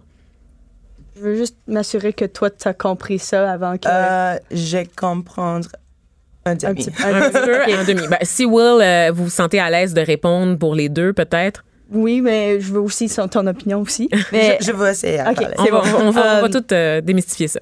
Euh, pour... Moi, ce que j'ai vu et j'observe, c'est l'aspect de euh, la différence entre les, les opportunités d'un gars, dans, juste général, et d'une fille. Parce que les drag queens, euh, Je parle spécifiquement juste euh, au Mado et de mon expérience pour ça, parce qu'on ne peut pas assumer pour toutes. Mm-hmm. Euh, mais pour moi, j'étais bookée à un moment donné pour un week-end au Mado et je me suis dit que c'était un, vraiment un très important moment et je ne comprenais pas tout à fait pourquoi. Et quelqu'un m'a dit que c'était parce que c'était la première fois que pour un drag fille, comme un, un, une fille, moi je, je m'identifie euh, comme fille, mm-hmm. euh, était bookée pour leur art de drague, mm-hmm. pour un week-end. Donc, il n'y avait pas de hyper queen déjà bookée. Il y avait pas, c'était juste des, des personnes qui s'identifiaient comme gars qui étaient bookées pour leur art. Et c'était vraiment un, un moment où quelque chose s'est avancé. Donc, pour moi, c'est l'opportunité d'avoir la même, la même, les, mêmes op, les mêmes opportunités, les mêmes options que les drag queens, même si on est dans n'importe quel emploi des filles. Mm-hmm. On, mm-hmm. on, on est égal, donc on peut faire mm-hmm. les mêmes choses. Et ben... Si vous les poursuivez, Ben Agité. um, oui, c'est politique parce que il y a des rôles que les femmes euh, n'avoir le non. même d- des hommes et aux communautés... On, gay village, homo-ville. Dans le village gay de Montréal, par exemple? Oui, oui, oui. Dans le village euh, gay. À Toronto aussi, il y a beaucoup des hommes homosexuels. Oui. Et il y a un petit groupe des filles ou des non-binary. Des personnes ouais. non-binaires, des personnes oui. trans. On vit la même chose à Montréal. Euh, le fait que le village gay semble appartenir majoritairement aux hommes gays, euh, généralement blancs entre crochets aussi. Là. Donc, euh, ça, c'est un enjeu euh, qui est discuté ici aussi. Oui, et il y a des places spécialement pour des filles et pour des non-binaires. Ouais. Um, mais dans le grand monde... Euh, dans les espaces communs. Oui, c'est en majorité des hommes homosexuels. Mm-hmm. Et c'est politique pour, euh, entre leur espace et pas seulement avoir nos, notre espace spécial pour nous. Mm-hmm, mm-hmm. C'est important d'investir toutes les scènes puis de créer des scènes communes parce que exact. Souvent l'acronyme L G B T Q, euh, on pense beaucoup au G. Le G est beaucoup, beaucoup, beaucoup représenté, mais on voit très peu de visibilité pour les autres lettres. Ça commence, ça commence oui. tranquillement, donc il faut se réjouir de chaque avancée qu'on fait, n'est-ce pas? Mais il y a encore énormément de travail et ça, vous en êtes conscient au sein même de vos propres communautés, c'est ça? Oui, mm-hmm. et même chaque personne individuelle, individuellement a leur propre raison de faire ce qu'il veut. Mm-hmm. Euh, y, y, n'importe qui, si tu la demandes, ils vont te dire, si personnellement, pourquoi tu le fais, ils vont te donner leur réponse personnelle. Et ça, si, c'est, si c'est pour euh, une raison ou une autre, si c'est euh, plus politique, plus social, plus artistique, plus expressionnisme, whatever, il va avoir cette variété d'individus et non juste de subgroup de lettres. Mm-hmm. Mm-hmm. Donc, c'est, c'est vraiment cool comme ça. Et dites-moi, est-ce que la réception du public... Euh, ben d'abord, on va commencer avec la réception du milieu des dragues en général, qui est encore largement dominée par des gens qui s'identifient comme hommes, donc des hommes en général. Est-ce que la réception est positive? Parce que je sais qu'il y a eu par moments dans l'histoire des drag kings et des drag queens des tensions entre les deux communautés. Aujourd'hui... Euh, j'ai commencé à faire du drag l'année passée à Toronto et... Dans les un ou deux années passées, c'est très différent de, ah oui? Je... d'avant. À Toronto, il y a deux shows chaque mois ou plus euh, pour les drag kings spécifi- spécifiquement. Yeah, oui. You got it. Euh, et c'est différent parce que euh, trois années passées, il n'y a pas rien. Pour des drag kings spécifiquement. Mm-hmm. Et quand j'ai commencé, j'ai eu euh, beaucoup d'opportunités de faire de drag pour une audience, grande, grande audience. Et les opportunités, euh, mostly. Euh, la plupart du temps. La plupart. Le plus souvent. Yeah, sans drag queen, mm-hmm. without them. Mais ça change un peu. Um, Okay. Il y a plus de place maintenant. On commence oui, à en madame. voir de plus que qu'est-ce qu'on voyait auparavant. Puis c'est important. C'est le fun. Mm-hmm. Mm-hmm. Et si, euh, c'est ça, donc ça, c'est pour la réception de la communauté en général et du public. Le public, est-ce qu'il est intéressé à voir des spectacles maintenant? T'sais, est-ce qu'on oui. on peut dire que vous avez construit un fanbase ou? Ah, moi, la ma- les gens sont même... surpris, tu sais. Oui, quand vous appelez sur le stage. Dire, la majorité du temps, mais, si je fais des shows, euh, la réception du public qui vient me voir, c'est j'ai jamais vu un drag king avant. Mmh. C'était vraiment cool. Mmh. Ou euh, et, et avec ça, ça montre que on, on touche des gens, on, on commence à on s'exprime nos choses, ça ça, ça it's, it's spreading. Mmh. And mmh. C'est, c'est très cool à voir et les gens qui m- viennent me dire ah oh, c'était vraiment vraiment bon, c'était cool. Je sais que la prochaine fois qu'ils voient ah oh, c'est un drag king show. Il va penser à ça et dire « Ah, c'était vraiment cool, on, on va y aller » ou euh, « On va essayer d'y, d'y aller pour voir tous les côtés et non juste un. Mm-hmm. » oui. ben, Même nous, même nous euh, Kings for Queens, euh, ça fait trois ans qu'on, qu'on le fait. Et puis encore aujourd'hui, je vais dire à des gens « Hey, est-ce que ça, voulez-vous venir à, à notre événement? On fait une levée de fonds, c'est Kings for Queens et c'est un show de drag king. » Et j'ai des visages qui font comme euh, Là, je, ben, oui, des, des, des, des femmes qui s'habillent en hommes, puis ben, pas juste des femmes, mais ouais. bon, pour, pour être très explicite, puis pour pouvoir bien décrire pour que les gens comprennent, parce que les, c'est les queens qui voient, ils voient les hommes habillés en femmes, mm-hmm. c'est ce qu'ils voient, et ils sont encore très surpris, puis à chaque année, on a des nouvelles personnes qui arrivent, puis ils partent toutes super emballées, mm-hmm. ils, ont, ils ont adoré le show, oui. et ils... Ils découvrent quelque chose de nouveau, un nouvel art, en quelque sorte. Mm-hmm. Mm-hmm. Et dites-moi, euh, en fait, c'est qui l'équivalent de RuPaul, mais pour les drag kings? Uh, Miley Cyrus. Comment? Ben non. Elle, elle a eu... Euh, elle porte une barbe, mais... Miley Cyrus? Oh, drag...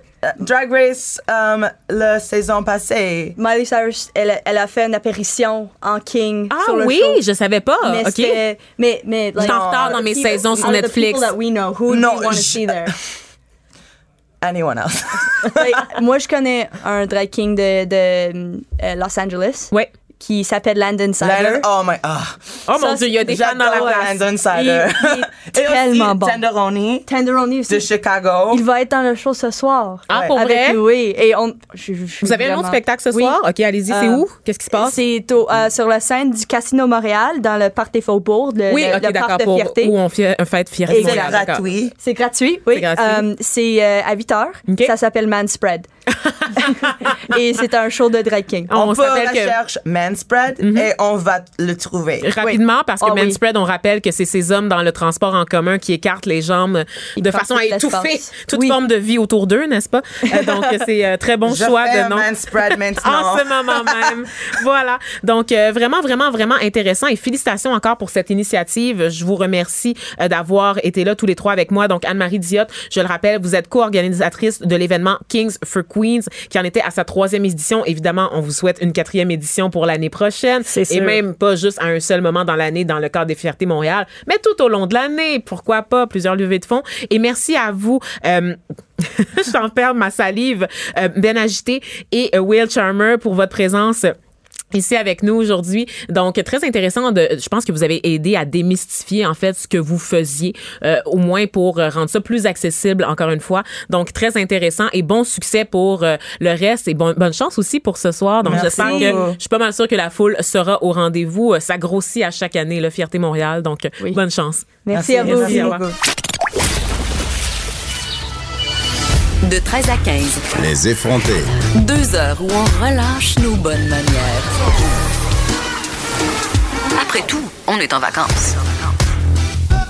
Q U B Radio.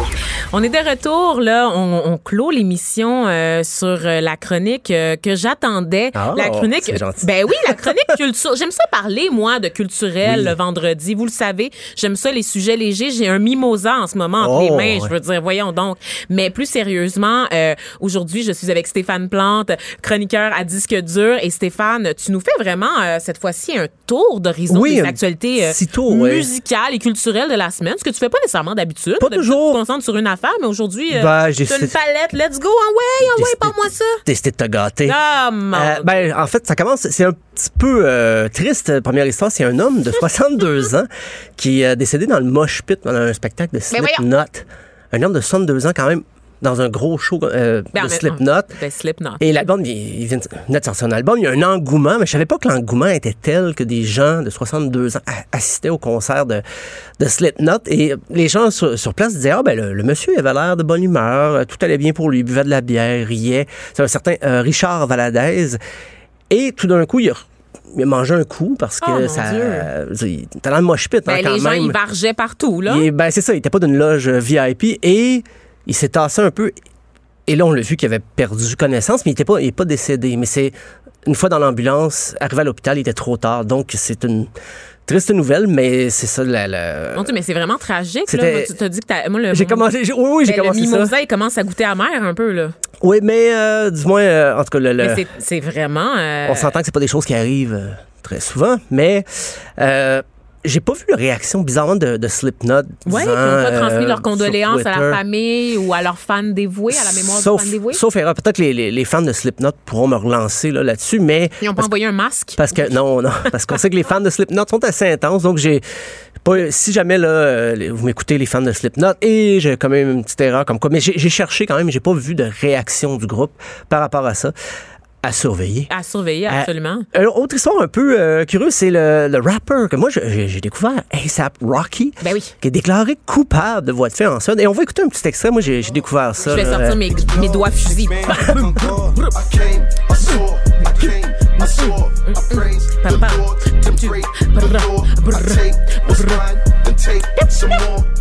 Il était, il était emprisonné quand même depuis le, le trente ben le trente juin en fait. Il a été emprisonné mais il, il a retiré ça. Il a eu, il était accusé de voie de fait. Lui il ouais. dit que c'est une autodéfense, mais la cour a déclaré que ni lui ni ses, son entourage, ses acolytes, n'étaient pas dans une situation où il avait besoin de se défendre. Euh, donc il, euh, il doit payer mille cinq cents dollars canadiens, ce qui est douze mille cinq cents couronnes suédoises, et il va rentrer euh, aux États-Unis comme il doit déjà rentrer. Et je puis, sais que ça avait quand même euh, soulevé l'indignation aux oui. États-Unis. Oui, oui, on se rappelle fait. que Donald Trump, ben oui, mon voilà. préféré, était personnellement intervenu dans le dossier oui. en pensant, euh, en passant à quelques coups de fil hein, à son homologue C'est, suédois euh... aussi, ainsi qu'au ministre euh, des Affaires étrangères et puis euh, en, en devant, euh, devant le, le manque de suivi hein, suite à sa requête pour libérer immédiatement A$AP Rocky. Oui. Il avait dit que la Suède ne se souciait pas des droits des Noirs. Oh, OK. Alors, parce que il a retweeté euh, justement hier, il a dit « Ah, enfin, là, il va rentrer. Euh, A$AP Rocky va rentrer. » Il a fait un petit jeu de mots. Il dit « C'était la Rocky Week. Alors, get home. » A S A P, A$AP. Il a fait, fait, un, un, jeu de il a fait un jeu de mots. Oh, wow. ouais. Ah, écoute, ben c'est, c'est oh pas, le, c'est pas le son pire tweet, mais non, quand même. Mais c'est, c'est dans le sens de, de ce, ce dont il, il nous habitue un petit peu, Donald. Euh, sinon, rapidement, la, le neuf septembre prochain, première édition de la journée J'achète un disque québécois. Eh hey, oui, c'est ça. Hein? C'est inspiré tout à fait de la, la, la journée... La première euh... édition, là. Donc, on ouais, part ouais. ça là, cette année. Mais c'est très... Euh... C'est étonnant que ça n'existait pas avant. Ben, moi aussi, ça m'a étonné. J'ai cherché, effectivement. C'est Francis Beaumans, qui est agent d'artiste. Lui a dit... Ben, je me suis inspiré de le, la journée J'achète un livre québécois, mais il a dit j'ai eu l'idée, j'ai eu l'initiative, mais ça appartient à tout le monde. En fait, ce que vous voulez, je suis pas un porte-parole, un porte-étendard de quoi que ce soit. Et le, le neuf septembre au Quai des Brumes, après tout ça, il y aura un petit party avec les, les étiquettes de disques québécoises. Seras-tu? Audiogramme. Ben j'aimerais ça y aller, oui. Quand tu je... dis j'aimerais ça y aller, c'est parce que t'as pas reçu d'invitation? Euh, ben, oui, je l'ai reçu. Ah, j'ai, j'ai bon, reçu okay, l'invitation. Okay, bon. Oui, oui. Je vais euh, créer un malaise, de, de mais façon, ça a échoué. Quai des Brumes, pas besoin d'invitation. Euh, là, tu sors. Euh, La place t'appartient, Stéphane. Ben, peu, ben quasiment, hein, ouais, quasiment. Ça, ça puis l'escogriffe, disons. Là, c'est, ouais, ouais, je dirais pas sais. que c'était ma, ma deuxième maison. Je pense que c'était ma première. Euh, et bon, donc, la journée du disque québécois, le neuf septembre. Et puis, euh, on va s'acheter un album québécois pour cette journée-là. J'ai déjà une liste un peu trop longue. Euh, sinon, une petite histoire courte, euh, une petite... C'est cute, un couple qui s'était rencontré à Woodstock il y a cinquante ans et qui, par la suite, ils sont mariés, tout ça, mais il n'y avait pas de, de, d'image, il n'y avait pas de photo qui attestait qu'ils s'étaient rencontrés là. Parce que vous savez ce qu'on dit, si vous vous souvenez de Woodstock, c'est que vous n'y étiez pas. Euh, et eux autres, ils disaient ça, le couple, euh, Jerry et Judy Griffin, ils disaient, ben oui, oui, on s'est rencontrés à Woodstock. Et les gens disaient, ben oui, ben oui, c'est, c'est ça. C'est tellement cute. Mais ils disaient, non, c'est vrai, mais il n'y avait pas de preuves tangibles. Jusqu'à ce qu'un P B S, le réseau P B S... Oui, euh, a... le diffuseur public, dans oui, le fond, on peut dire ça comme ça. Là. Ils, ont fait jouer, ils, ont, ils ont fait jouer la bande-annonce d'un documentaire sur Woodstock. Et dans la bande-annonce, on voit nos tourtereaux en mille neuf cents, ah, ben, le quinze août ben, dix-neuf cent soixante-neuf. On les voit dans une couverture, il y avait eu de la pluie. Et là, ils ont fait, ben, la voilà notre preuve. Et quel, rapidement, quelqu'un a envoyé une capture d'écran. Les gens les, les contactaient. Hey, est-ce que vous vous êtes vus? Est-ce que vous vous êtes vus? Et là, maintenant, les gens ont la preuve, leur entourage, et les gens les plus euh, qui doutaient. Ben oui! Ils savent que nos euh, tourtereaux sont rencontrés euh, à cet événement de paix. Ils ont obtenu et réparation et justice, enfin, ben en oui. plus de leur amour, hein, qui est quand même pas rien. Ben oui, puis ça, ça fait du bien, peut-être, pour. Euh, oui, tout à fait. Pour, pour Woodstock, ces jours-ci, ben, on a annulé le Woodstock cinquante. Ouais. Euh, on se rappelle des, des événements malheureux qu'il y a eu dans. C'est, c'est donc une petite nouvelle cute que Woodstock oui. avait besoin parce que là, vraiment, ça allait pas très. Parce que là, on dirait que c'est l'anniversaire de Woodstock puis qu'on se rappelle juste du mauvais. Oh oui. Parce que moi, je vois, ça, ça fait quelques semaines, j'arrête pas de voir défiler des articles pour me dire que finalement, Woodstock, c'était pas si hot que ça. Hier, je suis tombée sur un album photo de BuzzFeed, justement, qui montrait des photos pour vous montrer ouais. le, l'envers du décor de Woodstock parce qu'on a un peu, avec le temps, idéalisé ah, ce festival. Fait, oh oui. Alors que, comme tu le disais il y a, il y a quelques jours à mon micro, c'était, c'était un fiasco, ah, en fait. C'était n'importe quoi ben comme oui. organisation. Et, euh, mais c'est drôle parce qu'aujourd'hui, ce couple-là, s'ils s'étaient rencontrés à Coachella, il y aurait tellement de photos sur Instagram. Et là, eux autres, ça ben, ne pourra plus jamais se reproduire ça, ça, quelque chose non, comme non, ça. Non, non, non, c'est, c'est, c'est unique. Et, on est filmé en permanence, il y a tout le temps des preuves. Voilà. C'est voilà. ça. Donc, merci beaucoup Stéphane Plante ben, merci, pour euh, ses actualités culturelles. Et c'est tout, c'est ce qui marque la fin de la saison estivale des Effrontés. Geneviève Peterson vous retrouve dès lundi, treize heures encore une fois, pour le début de la nouvelle saison. Elle sera accompagnée des collaborateurs que vous connaissez et que vous aimez déjà. Elle vient d'ailleurs de publier un statut sur Facebook pour nous rappeler leur nom. Alors, Marc Lessard, c'est-à-dire Master Bougarici, David Quentin, Caroline J. Murphy, Alex Dufresne, euh, Élise Jeté, Thomas Levac, donc Thomas Levac plutôt. Alors, tout ce beau monde-là se retrouvera au micro des Effrontés. Et moi, et moi, pendant ce temps-là, j'irai relever de nouveaux défis euh, à la barre, ben pas à la barre, mais comme collaboratrice à l'émission Les Têtes enflées, un quiz euh, d'actualité d'affaires publiques là, que je vous invite également à suivre là, sur Q U B Radio dès lundi dix-sept heures. En attendant, je prends le temps de remercier et de saluer tous ceux qui m'ont épaulé durant la dernière semaine et durant toute la saison des Effrontés. Donc, on va saluer d'abord notre rédacteur en chef, Luc Fortin. On remercie également Dominique Plamondon euh, pour leur soutien. On remercie Frédéric Mocoll à la recherche, Alexandre Moranville, Ouellette, Marie-Pierre Caillé, Rosalie Sinclair et tous ceux également qui ont pu prêter main forte là, d'une façon ou d'une autre, me rassurer, écouter mes problèmes, être cette oreille qui me console dans la nuit. Je remercie également Joanie Henry à la mise en onde qui a été parfois accompagnée par Maxime Lacasse, par Samuel Boulay également. Donc, salut vraiment à toute l'équipe. Est-ce que j'oublie quelqu'un, Jean de la Régie? Aidez-moi. Je ne veux pas oublier personne. J'aime tout le monde.